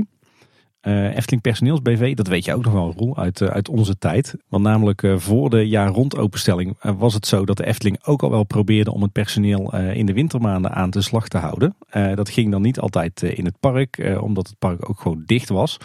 Um, en de Efteling Personeels BV die was er om dus seizoenskrachten van de Efteling in de winter aan de slag te helpen bij andere bedrijven. Ja, ik weet uh, nog wel dat destijds, uh, ik was natuurlijk uh, vakantiekracht, dus ik werkte gewoon minder in de winter. Maar de, de, ja, de seizoenskrachten die gingen dan bijvoorbeeld bij Interpolis of zo in Tilburg. Ja, bij VGZ ook wel, ja. ja. Ik, ik was eigenlijk hoogst verbaasd dat de EPBV, zoals dat destijds genoemd werd, nog bestond eigenlijk. Ja. want ik zou denken, dat is al een, een redelijk lang gepasseerd station. Het kan ook best zijn dat die BV er gewoon was en lag te rusten. En dat ze nu dachten van nou jongens weg ermee. Ja. En ik denk eigenlijk dat. Als ik de cijfers daarvan zie, dan eh, stond uh, die BV ruim 700.000 euro in het rood. Dus, dus, er is nog wel bijgemoeten om het even recht te trekken ja. waarna die opgegeven kon worden. Ja. En, en volgens mij is Efteling Projectontwikkeling BV ooit opgericht uh, om uh, verblijfsrecreatie van de grond te trekken. Samen met, uh, met Roompot. en ja, dat is ook niet meer nodig nu de Efteling allemaal eigen verblijfsrecreatie heeft. Hè? Ja, het lijkt wel dat ze gewoon even met de bezem door, uh, door de BV's uh, zijn gegaan. Ja, de Golfeling BV is ook uh, opgeheven. Nou hier, groot ja. schoonmaken. Ja, precies. Hey, we lezen ook nog over de arbeidsvoorwaardenregeling. Ehm, dat daarbij de beloning bij pensionering is um, vervallen. En um, dan niet in één keer, maar met een overgangsperiode van, van drie jaar. Bijzonder. Ik ken het niet. Hebben jullie het in, in, in je CAO staan als je pensioneert dat je een een beloning krijgt. Nou, ik niet in ieder geval. Dus misschien, uh, ik heb er eigenlijk nog nooit van gehoord. Dus dit ziet eruit als een, um, een heel uh, chic dingetje in de CO uh, wat ze weggehaald hebben. Of ja. zeg ik dat goed? Heeft de Efteling eigenlijk een CO? Volgens mij hebben ze een eigen. Eigen CO, ja. Ja, ja. ze hebben eigen arbeidsvoorwaarden. Nou ja, dit is inderdaad, ik, ik, ik, ik ken het wel. Ik weet niet meer of ik het nog heb, maar ik weet wel dat er inderdaad van oudsher dat er, dat er wel uh, cao's zijn waarbij je inderdaad nog een mooie bonus krijgt als je met pensioen gaat. Ik geloof dat ons pap uh, zo'n regeling ook nog heeft. Maar uh, volgens mij is dat tegenwoordig minder gebruikelijk. Dus uh, er was nog een vrij luxe regeling van de Efteling. Ja, nou ja, was dus. Hey, ook nog wel mooi als om te lezen in het jaarverslag is dat we ook wat kunnen herleiden over de salarissen van de, de topmensen van de Efteling. zo lezen we dat de bezoldiging van de bestuurders, en dat zijn in dit geval niet alle directieleden, maar alleen Fons Jurgens en Daan van Baarzen, in 2020 634.000 euro was. Nou, dat moet je dan door twee delen en dan moeten ze nog een hoop eh, lasten vanaf. En dan weet je ongeveer wat ze allebei verdienen. Maar het leuke was dat ze in 2019 eh, nog 674.000 euro verdienden samen. Dus die hebben in 2020 40.000 euro ingeleverd. Dat is toch netjes. Ja. Ik bedoel, dat hoeven ze niet te doen. Hè? Dit, uh, dus uh, ja, je ziet het bij de commissarissen trouwens ook. Hè? De bezoldiging van hen, die was in 2019 160.000 euro. En die is uh, gezakt naar 145.000 euro. Dus de toplagen van de Efteling, ja, die hebben toch wat ingeleverd. Ook daar kunnen ze bij Booking.com nog wat van leren. ja. ja. Verder lezen we ook nog op basis van de gerealiseerde resultaten uit het verleden en het beoogde herstel schat de directie in dat er geen indicaties bestaan op een duurzame waardevermindering van activa als gevolg van de coronapandemie. Ja, een heel uh, zakelijke zin wellicht, maar wat hier eigenlijk staat is dat men dus niet versneld gaat afschrijven op de boekwaarde van het park. En dat zou men wel doen als men echt verwacht dat de kracht van de Efteling in de toekomst in het post-corona tijdperk af zou nemen dus je ziet dat bij bijvoorbeeld um, um, in de vorige grote crisis, bijvoorbeeld in de, in de kredietcrisis van 2008, zag je heel veel bedrijven dat doen. Hè. Die zagen van hey, ons businessmodel is niet meer uh, steady uh, na die crisis. Uh, we gaan echt grof afschrijven op onze bezittingen. En de Efteling die zegt hier eigenlijk van nou ja, nee, dat gaan wij niet doen. En dat betekent dus eigenlijk dat ze in boekhoudtaal zeggen van nou, wij hebben eigenlijk volop vertrouwen in het feit dat um, de waardes uh, van onze bezittingen die op de balans staan, dat dat uh, uh, ja, accurate waardes zijn, ook in de toekomst. En um, ja, dat ze dus met vol vertrouwen um, ja, naar de toekomst van de Efteling kijken. Mooi. Ja, dan nog twee getallen die ook nog ons opvielen.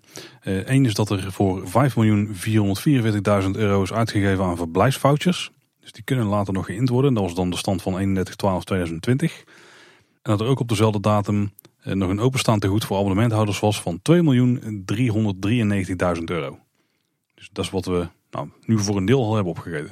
Maar het is ook inmiddels weer groter geworden natuurlijk. Ja, precies. Want eh, er zijn natuurlijk nog wat gesloten maanden bijgekomen. Dus dan zie je dat het toch wel om behoorlijke bedragen gaat. Hè? Dus waar we het eerder eigenlijk ook al over hadden. Die, die, um, ja, die gelden staan al wel bij de Efteling. Hè? Dus ons abonnementsgeld en het geld wat mensen hebben betaald voor een verblijf dat nog niet ten uitvoer is gekomen. Um, en ja, dat wordt natuurlijk de kunst om uh, die uh, bedragen die bij die twee posten die jij noemt, uh, Paul, om die gedurende dit jaar toch zo ver mogelijk weg te gaan werken. Want dan daarna komen natuurlijk de, de echte nieuwe gelden binnen. en dan, ja, dan kun je dit dus weghalen van je, van je balans. Ik geloof dat ik het te goed in twee of drie weken er doorheen heb gejast. Dus wat dat betreft dragen wij ons steentje bij. Zo, nou dan kunnen we het jaarverslag dichtslaan. Oh. Dus, oh. Als weer een bevalling. ja, het is best pittige kost. Ja, maar wel leuk. Ja, je kunt er toch iedere keer weer veel informatie uithalen, vind ik. En eh. dit was dit jaar een hele interessante. Maar wat hebben we nu voor gevoel bij de cijfers over 2020? Ja, maar dan zal ik als leek beginnen. Uh, ik vind het eigenlijk wel meevallen. Uh, ik moet zeggen, als je bekijkt dat, er, uh, dat ze in 2020 45% minder bezoekers hebben gehad, maar de omzetdaling beperkt hebben kunnen houden tot, uh, tot 38%. Dat vind ik een eerste meevallen, want dat betekent dus dat de gasbestedingen zo waar omhoog zijn gegaan. Nou, dat had ik nooit verwacht. Uh, als je ziet dat ze uh, een kwart aan kosten hebben, hebben kunnen besparen, zonder dat, uh, dat, dat, dat het park echt aan, aan kwaliteit heeft ingeboet. Um, en als we ook zien dat de cashflow nog steeds flink positief is, ja, dan, dan valt het mij allemaal eigenlijk wel heel erg mee.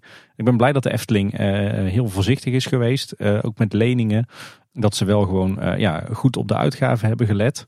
Dus ik, ik, denk dat de schade heel erg meevalt over 2020. En ik denk ook dat we de, de toekomst echt wel met vertrouwen tegemoet kunnen zien. Ook dankzij het feit dat ze zo voorzichtig zijn geweest in 2020 en ook nog steeds in, in 2021. ik kan niet wachten tot er weer flink geïnvesteerd kan worden. hopelijk gaan we dat over een tijdje ook weer zien. Uh, maar ik denk, uh, denk goed dat de Efteling zo voorzichtig is uh, op financieel gebied. En ja, daar plukken we nu alleen maar de, vruchten van.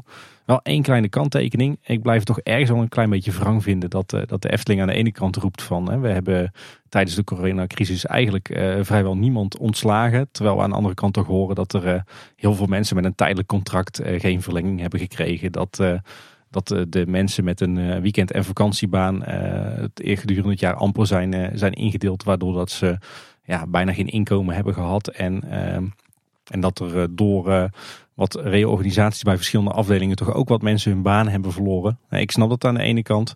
Uh, vanuit bedrijfseconomisch opzicht. Maar aan de andere kant, het zijn ook allemaal mensen. Het zijn allemaal Eftelingers met een, een echt Efteling hart. Ja, en dat doet toch wel pijn dat er, dat er toch best wel wat mensen uiteindelijk weg zijn gegaan. Um, maar laten we hopen dat, uh, dat die mensen allemaal inmiddels uh, een andere leuke baan hebben gevonden. Of dat ze kunnen terugkeren bij de Efteling. Maar ja, buiten dat ben ik eigenlijk uh, nou, best wel positief gestemd. Op basis van wat we hier in deze aflevering hebben besproken. Ik hoef daar niet al te veel aan te halen. Ik, ik denk dat het cijfer wat bij mij het meest is bijgebleven is wel de cashflow. Heel goed dat die nou, nog best wel positief is. Dus zeker na jouw kleine lezing weer, Roel, over wat het nou, nou precies is. Dat is denk ik een cijfer waar we best wel veel waarde mogen hechten in dit geval. En dat er dan een keer een jaar verlies is, waarbij het verlies overigens nog minder is dan, het, eh, dan de winst van het jaar ervoor. Ja, dan, dan mogen we eigenlijk niet klagen, denk ik, met dit jaar. En ja, de toekomst heb ik heel veel zin in. En ik denk dat als we eind dit jaar, misschien begin volgend jaar, de eerste grote aankondigingen gaan zien eh, van wat er gaat gebeuren met de toekomst, dan denk ik dat we ook wel 2021 als een goed jaar kunnen gaan zien. Want vorig jaar zeiden we, de jaarcijfers van 2020, die worden heel interessant. Ik denk eigenlijk dat die van 2021 misschien nog wel interessanter gaan worden. Want dan gaan we zien eh, of dat de Efteling weer eh, op kan krabbelen uit de ellende van afgelopen jaar. Ja, en ik denk dat het ergens ook helemaal niet erg is hè, dat de Efteling voorlopig even in het bestaande park eh, investeert. Hè, want daar is stiekem ook nog wel wat, wat werk te verzetten. Absoluut, ja. Ja, ik uh, sluit mij aan bij jullie uh, heren. Um, ondanks dat wij de leken aan tafel ja, zijn. Ja, ondanks dat. Nee, ik, ik ben eigenlijk uh, ben heel tevreden. Ik was gedurende het jaar geregeld wel bang. Omdat er natuurlijk altijd, tenminste bang, ongerust laat ik het zo zeggen. Omdat er natuurlijk best wel wat, ja... Um, zwarte rook uit het uh, kantoorgebouw uh, Ravelijn uh, opsteeg af en toe. En allerlei verhalen van oh help, dit gaat niet goed enzovoorts. Aan de andere kant hebben ze denk ik wel op tijd ingegrepen. Um, en um, ja, dat maakt dat die solvabiliteit gewoon goed is gebleven. Die liquiditeit hebben ze kunnen beschermen via die, uh, die drietrapsraket waar ik het eerder over had. Um, ja, dat zijn gewoon twee heel belangrijke dingen.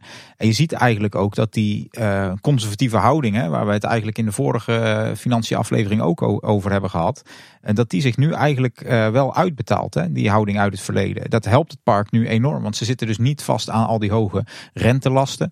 Ze uh, investeren uit uh, um, um, de cashflow van een jaar. Dus als die cashflow tegenvalt, dan investeer je minder. Maar dat betekent dat je niet meteen heftig in de problemen zit. Nee. Dus die, die hele, het hele idee van de financieringsstructuur en zo pakt de Efteling het aan ja, die heeft zich nu wel bewezen eigenlijk. Hè. Dat, dat is wel wat ik lees hier uit deze resultaten. En tuurlijk, een verlies uh, klinkt heel vervelend. Um, maar daar zijn ze natuurlijk bij lange na niet het enige bedrijf in. En zeker in deze sector. En um, ja, het valt mij um, heel erg mee. En ik denk eh, dat uh, de doelstelling die ze hebben uitgesproken om dit jaar uh, zwarte cijfers te kunnen gaan noteren, dat dat eigenlijk bijna wel moet gaan lukken. Aangezien ja, die vaccinaties gaan goed. Je ziet nu ook op dit moment dat het gewoon met de reserveringen ook heel erg goed gaat. Uh, het park is bijna iedere dag uitverkocht. Uh, en um, je ziet ook gewoon de, de, spendings in het park uh, volop gebeuren. Dus um, ja, volgens mij een florisante toekomst die eraan komt. En ik denk dat het ook slim is dat ze hebben gezegd van we gaan vooral op de korte termijn uh, bezuinigen. Enige zorg heb ik daar dan nog wel bij. Um, maar ik denk dat dat uh, meevalt. Hè. Op een gegeven moment uh, hoorden wij wel verhalen van... goh, er is dadelijk nog geen geld meer om te gaan schilderen. En we hebben natuurlijk met de aanplant van, van zomergoed en dergelijke... Um, ja, daar hebben we wel, wel last van zou je kunnen zeggen. En daarvan denk ik soms nog wel eens van... ja misschien gaat dan de knipper ietsjes te ver op. Hè? Want ehm, je ehm, mag voor mij betreft best het verlies wat verder op laten lopen. Uh, en dat zeg ik niet zozeer als liefhebber, ook natuurlijk. Maar ook omdat je uh, natuurlijk heel erg lang hebt gebouwd aan een uh, reputatie van kwaliteit, eh, aan imago. En ja, dat komt um, te voet en gaat te paard, zeggen ze dan. En um, ik kan me voorstellen als iemand al een tijd niet in de Efteling is geweest en nu komt en die denkt, oh, hè, um, het schilderwerk is niet op orde of uh, het, het, groen valt tegen, dat mensen toch denken van, hé, hey, uh, of je moet toch lang wachten bij, uh, bij horecapunten omdat ze het misschien te weinig personeel hebben. Heb je dan niet net te veel personeel eruit gedaan?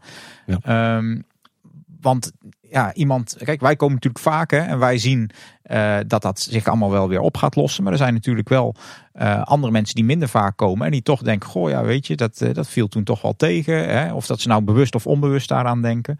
Dus wat dat betreft zou dat misschien nog een tandje minder mogen. En aan de andere kant hink ik daar dus ook weer op twee gedachten. Want ik snap hem heel goed. En um, ja, je hoopt in ieder geval dat die reputatie goed blijft.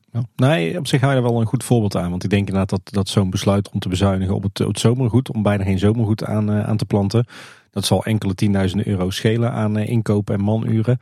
Uh, dus misschien een, een mooie bezuiniging. Aan de andere kant heeft het ook echt wel impact op, hoe, uh, op de uitstraling van het park, hoe het eruit ziet en hoe de mensen het, uh, het ervaren. dus ik denk dat dat stiekem achteraf gezien misschien wel een hele pijnlijke bezuiniging is geweest. En dat ze dat beter niet hadden kunnen doen. Maar goed, dat is een beetje de, de koe in zijn kont kijken om er dan maar nog een uitdrukking bij te halen. En wat ik overigens goed vind, hè, dat, ze zelf ook schrijven in het, uh, in het jaarverslag, is dat ze de lange termijn heel erg in de gaten houden. En ik denk dat dat goed is, dat je niet, hè, je hebt een koers bepaald, je hebt daar um, ja, tijd en aandacht in gestopt, je hebt er met heel veel mensen over nagedacht. En, en dat, ja, dat ze dan schrijven van we hebben bij alle beslissingen nagedacht van wat betekent dit nu voor onze 2030-visie. Um, ehm, ja, dat vind ik wel heel goed. Ik, ik, ik hoop. Um, dat we ook snel dingen gaan horen over ja, meer dan alleen maar die vervangingsinvesteringen. Dat is nog wel een kritisch punt dat ik dan zelf wil maken. En ook hierbij geldt weer, hè, tuurlijk als liefhebber wil ik dat het liefst dat dat zo snel mogelijk wordt aangekondigd. Maar ook zakelijk um, denk ik dat je daar allemaal niet te lang mee moet gaan wachten. Hè. Het zijn best wel investeringen. Als je die vandaag aankondigt, um, dan ben je waarschijnlijk nog een half jaar met grondwerkzaamheden, leidingen, kabels, noem het allemaal maar bezig, hekken verzetten. Um, voordat je überhaupt kunt gaan bouwen. Dus dan kan het zomaar anderhalf, misschien wel twee jaar duren. Maar nou bevind ik me op het uh, vlak van Tim. Maar voordat zoiets er echt staat. En dan is die economie en heel die branche natuurlijk alweer zo ver op stoom. Dat er ook wel verwacht wordt dat je iets, iets doet. Hè? Ja. Um, en dan kom je niet weg met ja, een vervangingsinvestering van een kookpottenattractie. En, en een, een, een doolhof dat naar een waterspeeltuin uh, verandert. Dan zul je echt grote triggers moeten bouwen. Ook zakelijk gezien. Ja. En als ik dan even gewoon, ik heb een lijstje gemaakt van als je ziet wat er dan de afgelopen jaren qua concurrentie is gebeurd. Hè. Toverland groeit op dit moment natuurlijk heel erg snel. En die hebben ook aangekondigd, wij gaan daar gewoon mee door. Uh, heeft recent Untamed uh, uh, gehad. Fantasialand heeft Fly. Bobbejaanland heeft Fury. Keert. Walibi Belgium, Conda en de Popcorn Revenge. Uh, Plopsa natuurlijk met de Ride to Happiness. Europa Park, Piraten in Batavia, Rulantica. Hebben ook alweer drie attracties aangekondigd. Disney met Marvel, Frozen. Die concurrentie is wel groot. Hè? En als je nu te ver op die rem gaat staan voor strookrijd Um, dan lijkt mij dat zakelijk ook niet handig. Hè? Want de rest gaat wel door. En daar moet je denk ik wel mee mee kunnen. En uh, om mijn metoog dan uh, mee af te sluiten, um, dan ga ik toch een beetje de economische hoek weer opzoeken. Het lenen uh, is op dit moment heel goedkoop. En we weten de Efteling leent niet graag, wel voor verblijf. En de verwachting is, en we zien het eigenlijk al een beetje uh, gebeuren, maar het is altijd gevaarlijk om zo'n uitspraak te doen als econoom. Maar de verwachting is dat die rentes wel op gaan lopen. Um, en we zien dat al een beetje gebeuren in Amerika. Dat heeft te maken met uh, omvangrijke steunpakketten die uh, Joe Biden uh, invoert. Dat betekent dat er heel veel vraag naar extra vermogen komt, omdat hij dat met geleend geld doet. Dus op de totale vermogensmarkt gaan die rentes wat oplopen. En dat is allemaal nog niet heel snel. Maar ja, de centrale banken beginnen nu ook al te zeggen van joh, hou er rekening mee. Binnen nu en 1, 2 jaar, dan gaan die rentes toch wel wat oplopen. En dan denk ik, dit is het moment. Hè. Um, nu kun je heel erg goedkoop lenen, extreem goedkoop lenen. Waarschijnlijk zitten we nu op het dieptepunt van die markt. En dan zou ik zeggen, ja, hè, je weet gewoon dat je verblijf vol zit. Hè. Uh, het park is weer open, de parkeerplaatsen staan, staan weer vol bij verblijf. Je ziet hoe bijvoorbeeld zo'n camping bij Toverland supergoed loopt. Uh, je weet bij Europa Park, die hotels, het zit allemaal vol. Ja, dan zou ik zeggen, um, hou um, ja, toch ook voor de korte, middellange termijn de hand niet te veel op de knip. En um, ja, uh, ga vooruitkijken en ga mee in de, in de, in de vaart van uh, de concurrenten. En profiteer van de lage rente. Nou, dat ruimt ook nog. Mooi om mee af te sluiten. Ja, wel een mooie, wel een mooie line-up van al die parken in, eh, in Europa die fors investeren. Ik heb met, in mijn hoofd ben ik meteen weer een lijstje aan het maken van welke parken ik binnenkort moet gaan bezoeken. Nou ja, ik, ik, ik snap jou, jouw zorgen op dat punt. Ik sta er ook wel zo in. Maar ik ben bang dat wat we gaan zien de komende tijd bij de Efteling is dat er in 2021 uh, en begin 2022 nog echt in het huidige park uh, geïnvesteerd wordt aan zaken die in 2022 uh, uh, geopend worden. En ik ben bang dat, uh, dat uh, als we gaan kijken naar de uitbreiding van het park aan de oostzijde met, met de reisrijk uitbreiding, oftewel strookrijk. Dan denk ik dat daar op zijn vroegst eind 2021 een keer wordt, wordt aangekondigd dat we in 2022 gaan, gaan bouwen. En dat het 2023 is eer een circuscoaster of een andere attractie open kan. En ja, dan ben je inderdaad wel aan de late kant. Eigenlijk zou je optimaal toch in 2022 zo'n uh, zo'n vette attractie willen openen. Uh, zeker omdat ja, 2022 volgens mij het eerste echt normale jaar weer gaat zijn. En dan wil je eigenlijk toch echt kunnen knallen. Ja, maar ja, alleen al praktisch krijg je dat denk ik niet voor elkaar. Hè? Al zou je gisteren dat besloten hebben, dan krijg je hem nog niet in 2022 open. Nee, never. Um, maar mijn punt is wel van ga, ik zou er niet te lang mee wachten. Ik zou niet hopen dat dit uitgesteld, hè, dat het uiteindelijk pas in 2024 of zo open gaat. Hè? Ik snap dat er voor volgend jaar misschien niet veel meer mogelijk is. Hoewel je natuurlijk ook korte klappen kunt maken. Je kunt uh, de, in, het theater een parkshow uh, uh, doen. Je kunt de nieuwe Aquanura doen. Je kunt met entertainment nog van alles en wellicht in de zomer ook. Maar ik denk dat je wel triggers moet hebben, ook in 2022, om um, ja, voor een, uh, een, groot publiek relevant te zijn. Kijk, wij komen wel uh, vanzelf, um, maar ja, een heel groot deel van het publiek heeft natuurlijk wel uh, triggers nodig. Schrijven ze zelf ook ja. in het verslag. Ja, je hebt de klapper nodig, zoals Symbolica of Baron 1898. Ja. ja. Maar ik denk afrondend eh, dat, eh, dat eh, de directie van de Efteling en zeker ook de financiële mensen, dat die toch wel een groot compliment verdienen voor hoe ze de Efteling in 2020 door de storm heen hebben geloodst. Nou, dat, dat is nou, ik denk dat ze dat heel leuk vinden als ze dit terug horen om dat uh, uh, uh, te horen.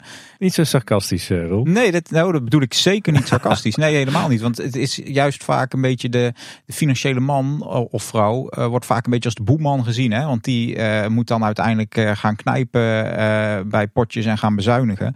Maar dat doen ze natuurlijk niet omdat ze denken: goh, we gaan eens even lekker de boel uitknijpen of bezuinigen. Dat doen ze juist omdat ze de positie van zo'n bedrijf uh, uh, voor de lange termijn veilig willen stellen. En dat is iets wat heel veel mensen vaak niet zien. Hè? En die denken van ja, maar ik heb toch het liefst investeringen en geef maar uit. Maar ik denk dat dat eigenlijk helemaal niet zo heel goed is voor een bedrijf uh, op termijn. Dus ik uh, bedoel dat zeker niet sarcastisch. En uh, um, ik denk dat, het, ja, dat ze een groot compliment verdienen. Want um, dit is echt netjes gegaan volgens mij. Ja, je ziet aan alles in het jaarverslag tussen, terug dat ze echt heel voorzichtig en bewust hebben gehandeld. En dat, ja, dat ze echt met zorg naar de toekomst van, van het bedrijf en het park hebben gekeken. We spreken nu de financiën van de Efteling in 2020. We hebben natuurlijk al afleveringen gemaakt over de financiën in 2019. We hebben daar een aantal vragen over gekregen die wel interessant zijn om even kort te behandelen voor zover dat mogelijk is. Want wij hebben de antwoorden ook gewoon niet, dus het is deel speculatie. Hè? Dus kregen we onder andere een mail van Anton van Opstal en die schreef... Hoi Paul, Tim en Roel, bedankt voor jullie erg toffe en bijzondere leerzame afleveringen over de financiën van de Efteling. En hij geeft eh, daar met name jouw credits Roel voor jouw heldere uitleg. Hij zegt, toch bleef ik nog met wat vragen zitten over misschien wel het meest schimmige deel van de organisatie. Het eigenaarschap van de stichting. De jaarverslagen van de stichting worden niet openbaar gemaakt, maar we weten wel dat 40% van de winst van de BV wordt overgemaakt naar de stichting. Een hoop geld, zoals jullie al zeiden. Mijn vraag aan jullie is daarom, wat denken jullie dat de reden is dat de Efteling jaarlijks zo'n groot bedrag overmaakt naar de stichting? Is dat ooit zo afgesproken of heeft de stichting als eigenaar een heldere bestemming voor het geld? Zou er een doel zijn voor de lange termijn of kan het als een verzekering dienen voor als het park ooit in de problemen raakt? Nou, de eerste vraag van Anton. Hij heeft er meerdere, want het was een flinke mail. Uh, nou, leuk Anton. Fijn uh, van je vraag. Leuk van je complimenten ook. Um, je hebt het erover dat je um, verwacht, net als wij, dat het vermogen van de stichting uh, enorm groot is. We hebben daarna lopen vissen de vorige keer. Tim heeft ook nog gemaild ehm, met de Efteling daarover. Ehm, en we, komen daar niet achter. Eh, wij weten niet hoe groot dat vermogen is van de stichting. Is natuurlijk wel super interessant. Ehm, ja, we verwachten dat het heel groot is. Het is natuurlijk wel zo dat um, de stichting waarschijnlijk heel veel van dat geld uh, niet liquide heeft. Kom ik weer met mijn begrippen. Dus het staat niet op een rekening waar ze het zomaar even af kunnen gaan halen. Het zit waarschijnlijk voor een heel groot deel in de enorme lappen grond uh, die de stichting in bezit heeft. En uh, die de stichting wellicht nog aankoopt je ziet dat de stichting bijvoorbeeld in de coronacrisis uh, uh, bijspringt. Hè. Ze hebben die achtergestelde lening uh, aangegeven. Dus er zit wel iets van geld vrij waar ze wat mee kunnen. Maar ik verwacht dat Stichting Natuurpark de Efteling best nog vaker bij kan springen als dat nodig zou zijn. Aan de andere kant is natuurlijk ook zo dat de stichting daar ook wel weer voorzichtig mee om moet gaan. Hè? Als zij te makkelijk zeggen van, oh ja, weet je, hier, hup, uh, hè, we, we lappen wel bij. Um, dan kan natuurlijk een sfeer ontstaan bij de BV van, oh, we hoeven wat minder op de kosten te letten, want hè, de stichting die springt toch wel uh, bij. Dan krijg je een soort van uh, moreel wangedrag, noemen we dat dan in de economie. Dus ik denk dat het, de stichting daar echt wel een, ja, een goede rol in heeft gespeeld. Hè. Ze hebben geholpen. Uh, via de achtergestelde lening, maar ook uh, um, via uh, het niet ja, accepteren, zou ik bijna zeggen, van de winstuitkering. Zo helpen ze eigenlijk het park. Ja, en ik denk eerlijk gezegd ook dat de stichting helemaal niet zo rijk is als sommige mensen denken. Misschien wel rijk in, in bezit, maar niet in geld. Kijk, weet je wat is? Ze ontvangen dus, dus jaarlijks die, normaal gesproken die 40% dividend. dividend is eigenlijk een moeilijk woord voor winstuitkering.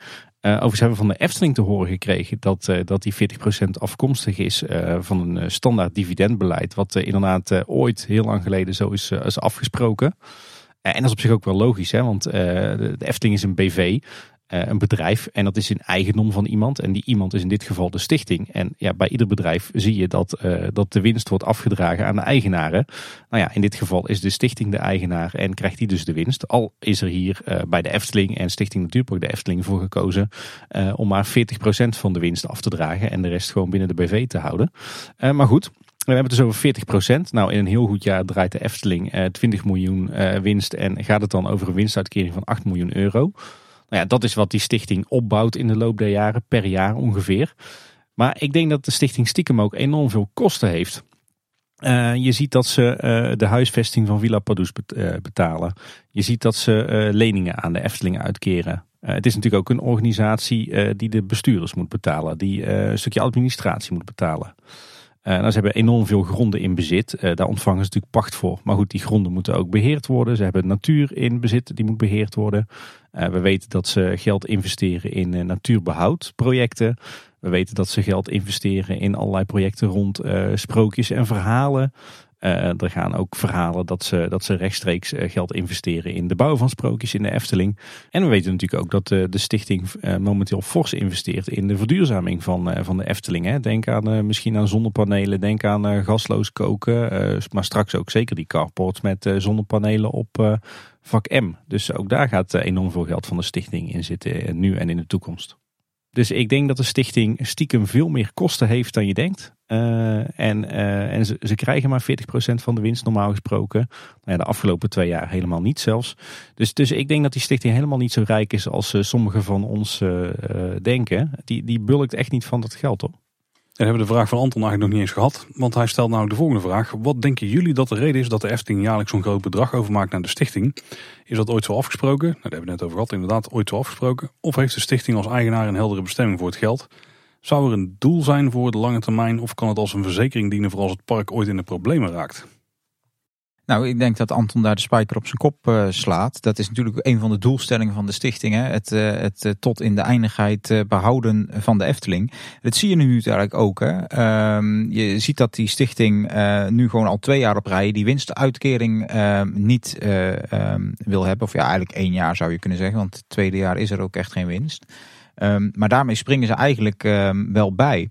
En um, ondanks wat Tim net terecht zegt, hè, uh, dat er natuurlijk heel veel geld uh, niet uh, liquide is kan dat natuurlijk op een moment wel, als het echt de nood aan de man is, hè, eh, kan dat geld wat in die gronden zit natuurlijk wel liquide gemaakt worden. Dus stel dat de Efteling echt een keer in de problemen komt en de stichting heeft echt fors geld nodig om uh, um, de Efteling liquide te houden, zal ik het maar zeggen. Ja, dan kan het natuurlijk zijn dat de stichting gaat zeggen, oké, we gaan nu gronden uh, verkopen. Dan maken ze die gronden tot geld en dan kunnen ze daar de Efteling mee ondersteunen. Dat zal echt in een uiterst, uiterst geval uh, pas gebeuren, verwacht ik. Want dit is natuurlijk al vrij heftig, de crisis waar we nu in zitten. En ik kan me ook eigenlijk bijna niks heftigers bedenken dan dat je zo lang dicht moet zijn. Dus waarschijnlijk is dit heel utopisch. Maar in theorie kan dat uh, natuurlijk. Dan moeten ze potverdorie wel eens stoppen met het, uh, het weggeven van enorme lappen grond voor 1 euro aan natuurmonumenten. Want dat is dan natuurlijk niet echt een handige strategie. Eens. Het is ook maar de vraag hoeveel geld ze er anders voor hadden kunnen krijgen. Want er mag toch niks op ontwikkeld worden. Dus heel veel, heel veel waarde heeft het ook niet voor andere partijen. Ook deze vraag hebben we trouwens even voorgelegd aan de Efteling. En eh, daar krijgen we een uh, kort maar duidelijk antwoord op. Stichting Natuurpark de Efteling staat ervoor om de Efteling voor de toekomst te behouden. Zij zet zich in voor verbetering van het park, duurzame natuurontwikkeling en de versterking van de maatschappelijke rol. Nou, dat uh, sluit ook mooi aan op uh, de diverse uitgaven waar we, die we net al opzomden. En Anton die vervolgt. Een kleine kanttekening hierbij is dat, het, dat ik ook niet helemaal begrijp hoe het bestuur in de praktijk werkt. Met de wisselwerking tussen de stichting en de BV. Het lijkt alsof de stichting het hoogste orgaan is binnen de organisatie, maar dat het bestuur ervan slechts bestaat uit een paar mensen die weinig naar buiten treden. Zijn die mensen dan de stichting of moeten we dat abstracter zien? Hebben ze echt veel macht over de organisatie of is die op bepaalde manieren ingeperkt? En moeten we de stichting en de BV echt als afzonderlijke spelers zien? Of werken ze zo nauw samen dat ze als één organisatie zou kunnen zien? Dat is wel een interessante vraag. Ik, denk dat je het eigenlijk uh, inderdaad wel abstracter moet zien. Uh, de stichting is in principe gewoon een, uh, hoe moet het noemen? Een, een, een, een orgaan. orgaan. Ja. En die hebben zichzelf bepaalde doelstellingen opgelegd. En er wordt een bestuur aangesteld. En dat bestuur moet ervoor zorgen dat die doelstellingen, uh, ja, dat, dat daar de stichting zich aan blijft houden. Dan ben je volgens mij ook wettelijk verplicht als stichting. En zolang ze dat doen, ja, dan, dat is eigenlijk de taak van de bestuurders daar. Dus met de dagelijkse gang van zaken hebben ze in principe niks te maken. Maar wel als de, de enige aandeelhouder in die BV natuurlijk de Efteling dingen gaat doen die ja, die, die helemaal buitensporig zijn ten opzichte van de doelstellingen die de stichting heeft. Want uiteindelijk hebben ze op die manier wel iets voor te zeggen. Ja, ja het is eigenlijk helemaal niet zo lastig als het lijkt. Ik kan er wel wat meer over vertellen. Kijk, het belangrijkste is gewoon uh, de Efteling. Uh, als we het hebben over de Efteling als bedrijf, dat is gewoon de BV. Dat is een bedrijf als, uh, als ieder ander, bij wijze van spreken. En een bedrijf heeft een eigenaar en in dit geval is dat Stichting Natuurpark de Efteling. En dat is een op zichzelf staand orgaan. Dat staat eigenlijk redelijk los van de BV. Uh, en tussen die twee partijen staat de Raad van Commissarissen. Uh, en dat is eigenlijk de toezichthouder over de BV, over de directie van de BV. Dus dat zijn de drie partijen die in een soort driemanschap over de Efteling gaan. Uh, daarom hebben ze ook een tripartite overleg, zoals dat dan zo mooi heet. dat hebben we uit iedere jaarverslagen kunnen halen. En in principe runt de BV en de directie die runt gewoon het park. En de stichting is de eigenaar, dus die bemoeit zich niet met, uh, met allerlei operationele zaken. Uh, het is wel zo dat een aantal zaken moeten worden voorgelegd aan de Raad van Commissarissen en of de stichting. Uh, dan gaat het over investeringen. Hè? Dus als de Efteling allerhande leuke plannen heeft voor onderhoud of vervangingen of, of nieuwe attracties. Dan moeten ze daar altijd voor langs de RVC en de stichting. Die moeten daar, daar goedkeuring voor geven. Met name op financieel gebied, maar, maar ook wel een klein beetje inhoudelijk. Ja, en allerlei beleidsstukken, hè? De, toekomstvisie en dergelijke dat, eh, dat moet ook allemaal worden voorgelegd aan, eh, aan de stichting. Dus, dus nee, de stichting heeft weinig bemoeienis met de dagelijkse gang van zaken. Ehm, maar misschien op, eh, op inhoud, strategie, wel weer net wat meer dan, dan mensen zullen denken. Maar ik denk dat het ook wel heel veel toets is en niet echt inhoudelijk bemoeien met, met de zaken die worden opgesteld. Klopt. Dus, dus de BV komt met een plan en de stichting die zal dan toetsen aan de doelstelling die de stichting heeft. En als dat te ver uiteenloopt, dan, dan kunnen er wel eens felle discussies zijn, denk ik. Absoluut. En je ziet ook in de samenstelling van de RVC en de stichting. En als je ziet wie daarin zitten, dan zie je ook waar de focus op ligt. Er zitten vaak eh, financiële mensen tussen uit het, eh, het bankwezen. En er zitten vaak mensen tussen met een eh, juridische achtergrond. Mensen met een achtergrond in de bouw en de projectontwikkeling. En die kijken allemaal vanuit hun eigen expertise naar, naar de plannen van de Efteling en de toekomstperspectieven. Ik heb de cijfers niet paraat, maar volgens mij heeft de, de stichting maar twee FTE in dienst of zo voor de, voor de dagelijkse gang van zaken waarschijnlijk een stukje boekhouding. En de rest zijn allemaal mensen die dit dus parttime doen. Dus de, de, het bestuur van de stichting zijn niet mensen die daar 40 uur per week mee bezig zijn. dat zijn de, de hotshots die, eh, die allerlei bestuursfuncties hebben en daarnaast ook nog, uh, nog gewoon werk. Dus dat, uh, dat zijn niet jij en ik. Ja, jij trouwens misschien wel, Paul. Jij hebt een eigen bedrijf, dus... Ja, ja, ja, zeker op het niveau waarbij ik deel mag nemen in zo'n bestuur. Maar uh, Antons punt blijft wel overeind natuurlijk. Die stichting uiteindelijk, hè, ehm, als het er echt op aankomt, zijn zij natuurlijk de eigenaar. En dus de echte definitieve eindbaas. Hè. En, en wat jullie zeggen is natuurlijk waar. Hè. Ze toetsen aan uh, de doelstellingen en ze gaan zich echt niet op detail overal mee bemoeien. Maar in, in principe, hè, als ze echt iets niet willen, dan gaat het gewoon niet gebeuren. Want zij zijn de eigenaar en niet Fons Jurgens of Daan van Baarsen of wie dan ook. Nee, eens. Anton, bedankt voor je vragen. We kregen nog een, een vraag of eigenlijk een suggestie van een luisteraar. En uh, die vonden we ook interessant genoeg om even aan te halen. Ook omdat we het er allemaal niet mee eens zijn, denk ik. maar die luisteraar die had een idee en die stelde voor... is het geen idee dat de Efteling aandelen gaat uitgeven... of een deel van de aandelen die, die uh, uit te geven zijn... Ja, de kas wat te spekken. Ja, dus dat zou dan betekenen dat de stichting, die nu alle aandelen in handen heeft... dat die aandelen weg zou moeten gaan geven aan derden. Nou, niet weg zou moeten gaan geven, maar moeten gaan verkopen... waardoor ja. er heel veel geld binnenkomt... die ze dan weer kunnen investeren in het, in het park. Of in de BV. Ja, is wel een interessante gedachtegang natuurlijk. Hè. En dat, ik denk dat uh, de luisteraar hiermee bedoelt van dat je daar natuurlijk snel uh, geld mee kunt ophalen en snel kunt gaan opschalen qua groei. Um, dat is het voordeel hè, als je dat gaat doen. Hè. Je kunt makkelijk geld ophalen. Je ziet het vaak bedrijven die uh, um, moeilijk bij de bank dingen gefinancierd krijgen. Die zeggen van nou op een gegeven moment dan gaan wij maar gewoon naar de beurs toe. In die fase zit de Efteling niet. Hè. We hebben dat gezien met die revolverende faciliteit. Dat uh, banken uh, ja, niet in één of twee dagen al dus uh, de Efteling, maar toch wel vrij snel bereid zijn tot het lenen aan de Efteling. Dat is logisch ook. Komt die weer, die solvabiliteit is heel goed. Dus banken zijn daartoe bereid. En um, de vraag is dus ook, als je zou willen opschalen qua financiering, of je het dan via die aandeelhoudersstructuur um, zou moeten doen. Ik denk zelf dat er best wel wat nadelen aan zitten. Um, ik vind eigenlijk juist de constructie van de Efteling wel een heel strakke constructie. Een heel fijne constructie. Als je meer met aandeelhouders gaat werken, dan betekent dat ook dat je daar afhankelijk van gaat worden. Hè? Want de aandeelhouders zijn mede-eigenaren. Dus dat betekent dat je met meerdere partijen Um, ja, die hebben dan zeggenschap en daar zul je mee in een gesprek moeten gaan. En zeker als je veel aandelen uitgeeft en er bijvoorbeeld een partij is uit uh, weet ik veel waar, die zegt van nou ik koop eens even 30% van de aandelen van de Efteling. Dan is die partij ook echt een grote aandeelhouder en mag die partij dus mee gaan spreken, mee gaan beslissen over alles wat de BV voorstelt. En, en dat, dat klinkt nog leuk als dat kleine boodschap NV is, die, die aandelen koopt. maar, als het, maar als het een of andere prins uit Dubai is, dan is het toch een heel ander verhaal ineens. Ja, plus wat je natuurlijk krijgt, als je, uh, uh, je, je krijgt ook meer druk op commercie. Hè? Want die aandeelhouders kopen die aandelen niet omdat ze dat zo leuk vinden, maar die willen daar natuurlijk gewoon rendement mee gaan maken. Dus je zal meer druk op commerciële activiteiten gaan krijgen. En het is de vraag of je dat als Efteling um, ja, moet willen. En of dat ook past bij de statuten zoals die zijn opgesteld door de stichting. Um, daarnaast denk ik dat een nadeel is dat je ook gewoon plannen eerder moet gaan delen. Uh, jij moet plannen gaan voorleggen aan je aandeelhoudersvergadering en die gaat dan openbaar worden. Dus nu uh, deelt die directie uh, plannen voor toekomstige uitbreidingen, grote projecten worden gedeeld alleen met de stichting. Dat blijft allemaal nog redelijk onder de pet. Um, maar ja, dan zul je daar dus ook al die aandeelhouders bij moeten gaan betrekken. En ja, dan krijg je misschien ook wel dat plannen eerder um, ja, in de buitenwereld komen dan dat je ze eigenlijk wil hebben. En ik denk ook dat het voor het bedrijf een behoorlijk grote omslag zal zijn. Hè? Ondanks dat Efteling een BV is, heb ik er toch altijd een beetje het gevoel bij dat het een soort, uh, ja, soort gemeente is. Hadden we het pas nog over, ja. uh, Tim.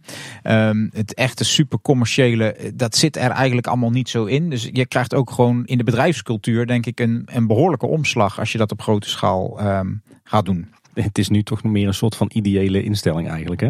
Ja, eigenlijk wel, ja. Ja, ja. ik, ik, weet dat de luisteraar die dit voorstelde, dat die, dat die er echt op doelde dat, uh, dat wij dan als liefhebbers uh, allemaal uh, één of twee aandelen konden kopen. Ik denk dat dat een druppel op de gloeiende plaat is, want ik denk dat wij als liefhebbers niet heel veel geld kunnen, kunnen ophoesten. Dus dan is het echt symbolisch. en ik denk inderdaad, als je meer gaat voor een opzet die jij voorstelt, Roel, ja, dan verlies je als, als stichting zoveel invloed die je nu wel hebt als 100% eigenaar. Dus het lijkt mij een heel onzalig plan. Ja, wat, wat een alternatief zou zijn, hè, uh, waar ik overigens ook geen voorstander van ben, maar laten we het maar uh, meenemen. je hebt aandelen en je, hebt obligaties. Hè. Je zou ook via obligaties kunnen gaan werken. Dan heb je een aantal nadelen van die aandelen niet. Hè. een obligatie is um, eigenlijk een soort lening, een grote lening die in kleine stukjes opknipt. En mensen kunnen dan een deel van die lening aanschaffen. En er zit een vast rendement op. Hè. Dus dan bepaal je als bedrijf, we gaan obligaties uitgeven. Er zit 6% rendement op en that's it. Dat betekent dat die obligatiehouders uh, geen eigenaar worden van het bedrijf. Dus die hebben ook geen zeggenschap. Die kunnen ook niks gaan vertellen over je moet commerciële worden of je moet uh, wat dan ook gaan doen. Uh, bijvoorbeeld constructie die Toverland heeft toegepast hè, bij, uh, bij enkele uitbreidingen. En dat, daar zou ik dan, hè, als je dan zegt van we, je zou dat willen, ik ben er geen voorstander van, maar dan zou ik nog eerder uh, naar die obligaties neigen. Omdat je dan toch meer ja, eigen zeggenschap houdt en minder druk op, op commercie hebt. Nou, ik zou zeggen de beste belegging of eigenlijk de, de beste manier om uh, de toekomstige ontwikkeling van de Efteling te steunen als liefhebbers is gewoon een, uh, een abonnement nemen. En dan liefst eentje dat gewoon automatisch wordt verlengd. Dat is de, de beste belegging. En voor de luisteraars van ons die, die iets te ver weg wonen om een abonnement te nemen, denk ik dat de beste, de beste stap gewoon is om gewoon ieder jaar terug te keren. Ja, en ik, ik heb nog wel een opmerking over dat commerciële. Want um, ik, ik zeg dat nou wel zo, hè, je moet die meer druk op commercie niet hebben. Um, aan de andere kant zie ik ook wel eens gevallen bij de Efteling dat ik denk van ja, het, het, ja misschien moet ik dit niet zeggen en word ik nu uh, uitgejouwd. Maar het kan soms ook nog wel een tikkie commerciëler. Um, nou, ja, ik denk dat we daar heel kort over kunnen zijn. We hebben ooit een, uh, een volledige aflevering uh, van volgens mij twee uur gemaakt, als het niet meer is. de financiën van de Efteling deel 2, waarin wij met z'n drieën volgens mij twee, ruim twee twee uur lang allerlei ideeën liepen te spuien op welk gebied de Efteling nog meer geld zou kunnen binnenhalen. Dus ja, kijk, en, en dat, dat hoeft die saus van commerciële, uh, die commerciële saus niet per se zo te hebben natuurlijk. Hè. Als je het verkoopt als service aan de mensen, dan is er echt nog wel wat te halen. Hè. Als je de afgelopen lockdown ook kijkt, hè, hoe dan bijvoorbeeld Toverland allerlei uh, ja, dingen initieert. Hè, met een, een tovertruc en een camping die in één keer wordt opgebouwd. En dan denk ik bij de Efteling zag ik die vakantieparken maar leeg en er kwamen ook geen aanbiedingen en die mochten dan wel open zijn en er gebeurde niet zoveel. En dan denk ik, ja, hier zie je wel echt dat het een stichting is met een BV die weet dat ze opgevangen worden. En um, ja, dat is dan wellicht de keerzijde van die stichtingsstructuur. Met minder ondernemerschap misschien? Ja, daar zit minder ondernemerschap in. Um, dus dat heeft zijn voor- en zijn nadelen. Aan de andere kant denk ik ook wel dat je een beetje het Goliath effect hebt. Hè. De, Efteling heeft natuurlijk onder enorm vergrootglas. En als de Efteling ergens een kraampje neerzet tijdens die lockdown, dan Um, ja, dan duikt daar het nieuws natuurlijk van alle kanten op. Dus dat is misschien ook wel gewoon een heel bewuste keuze geweest. Ja, en uiteindelijk denk ik voor ons dat het, eh, het behoud van, uh, van het bedrijf en uh, de reputatie in de verre toekomst voor ons veel belangrijker is dan ondernemerschap op de korte termijn. Maar goed, er, er liggen heel wat kansen. We hebben er al heel veel genoemd. Maar als ik bijvoorbeeld recent kijk, dan ja, zo'n zo'n digifotopas voor verblijfsgasten is al een mooie stap. Maar een digifotopas voor abonnementhouders nou ja, dat is denk ik al een fantastische quick win waarmee je weer aardig wat eh, euro's binnen kunt halen. Maar goed, dan, uh, dan zitten we hier vannacht om, uh, om één nog als we op die tour verder gaan. Nou, even terug te gaan naar de basisvraag van de luisteraar of de basissuggestie. Moeten ze aandelen kunnen uitgeven? Nou, we hebben het, waarbij we eigenlijk al het antwoord wisten, we hebben het ook gevraagd aan de Efteling. Dus dit bij monden van de Efteling. Dit is op dit moment niet aan de orde. En daar moeten we het mee doen. Ja. nou, gelukkig maar, denk ik. Ja, dan zijn we er toch weer helemaal doorheen. Het is weer een flinke pil geworden, maar hopelijk weer super interessant. Uh, Roel, dank dat je weer eh, hebt aangeschoven hier. Jouw verhelderende woorden die hebben ons ook weer geholpen om dit weer beter te doorgronden dan vorige keer. En het is met leren altijd zo. Herhaling daarop blijft het hangen natuurlijk. Ja, dat is helemaal waar, Paul. hartelijk dank. Ik heb het weer als heel eervol ervaren en hartstikke leuk. Um, en ik hoop ja, dat het ook leerzaam is geweest voor luisteraars thuis. En dat we weer allerlei ja, mooie nieuwe inzichten hebben kunnen ontdekken uit het, uit het jaarverslag. Dus jullie hartelijk dank voor deze uitnodiging weer. Was leuk. Nou ja, jij vooral bedankt uh, Roel voor je aanwezigheid en voor al je inspanningen ook uh, aan de voorkant. Zonder jou hadden we deze aflevering echt never nooit uh, kunnen maken. Dat is één ding wat zeker is. Hey, doen we dit volgend jaar weer? Ik vind het leuk. Ik uh, denk, uh, Paul zei het net volgens mij uh, al even. Um, dat gaat waarschijnlijk ook weer een interessant jaarverslag. Ja goed, het is net waar je interesse ligt natuurlijk. ja. Maar um, ja, ik geniet hier toch wel van. Je kunt er toch iedere keer weer heel veel uithalen. En je merkt ook los van de cijfers vind ik. Hè, um, dat er ook nog wel heel veel informatie in staat. Ik denk dat er eigenlijk geen document is waar de Efteling zo openhartig is. En misschien ook wel moet zijn. Dus ja, hier krijgen we echt een, een, een, een kijkje diep in de boeken en misschien ook wel in de ja, gedachten die er leven op, op het kantoor, wat toch normaal wat, wat geslotener is. Ja. Nou, dan gaan we half 2022 uh, een aflevering maken over de financiën van uh, 2021. Uh, misschien goed om te vertellen, eh, jullie hoorden net al een tweetal vragen langskomen. Heb je zelf nou vragen aan Roel over de financiën van de Efteling? Stuur die dan ook vooral in, want dan nemen we die of mee in de volgende aflevering over de financiën. Of misschien wel in een, in een aparte aflevering of ergens een keer in een follow-up van een nieuwsaflevering. maar daar gaan we er in ieder geval heel serieus naar kijken, samen met Roel. Zeker. En wil je die vraag naar ons toe krijgen, dan kan uiteraard via Twitter. Daar zijn we het Boodschap. En op Facebook en Instagram zijn we Kleine Boodschap. Heb je nou echt een heel verhaal net als Anton, dan kun je die denk ik het beste mailen. Dat kan naar info.kleineboodschap.com. Maar je kunt ook naar de website gaan, kleineboodschap.com. En daar hebben wij een contactformuliertje waar je ook vrij veel tekst in kwijt kunt. En verder vind je op onze website uh, natuurlijk alle afleveringen. Je kunt ze helemaal terugluisteren vanaf uh, aflevering 1. En je vindt er ook alle show notes. Ja, luister je nou in een podcast hebt, vergeet je dan niet te abonneren. Dan krijg je iedere maandagochtend een nieuwe kleine boodschap in jouw eh, feed te zien. En dan kun je die meteen luisteren. En wat we ook altijd erg kunnen waarderen is als je nou denkt van deze aflevering die is toch wel interessant. Het is een stukje financiële achtergrond zonder dat je ervoor in de schoolbank hoeft te zitten. Deel hem dan met mensen waarvan je denkt, hé, hey, die zouden er wel iets aan kunnen hebben. En dan uh, breiden we de groep van luisteraars alleen maar uit. Ja, en je luistert uh, Kleine Boodschap dus in alle podcast apps, via Spotify of op onze website. Nou Roel, nogmaals dank voor dat je wilde aanschuiven. Heel graag gedaan en uh, tot volgend jaar zou ik zeggen. Zeker tot volgend jaar. Absoluut. Nou, dat was in ieder geval weer voor deze week. Bedankt voor het luisteren. Tot de volgende keer en houdoe. Houdoe waar. Houdoe.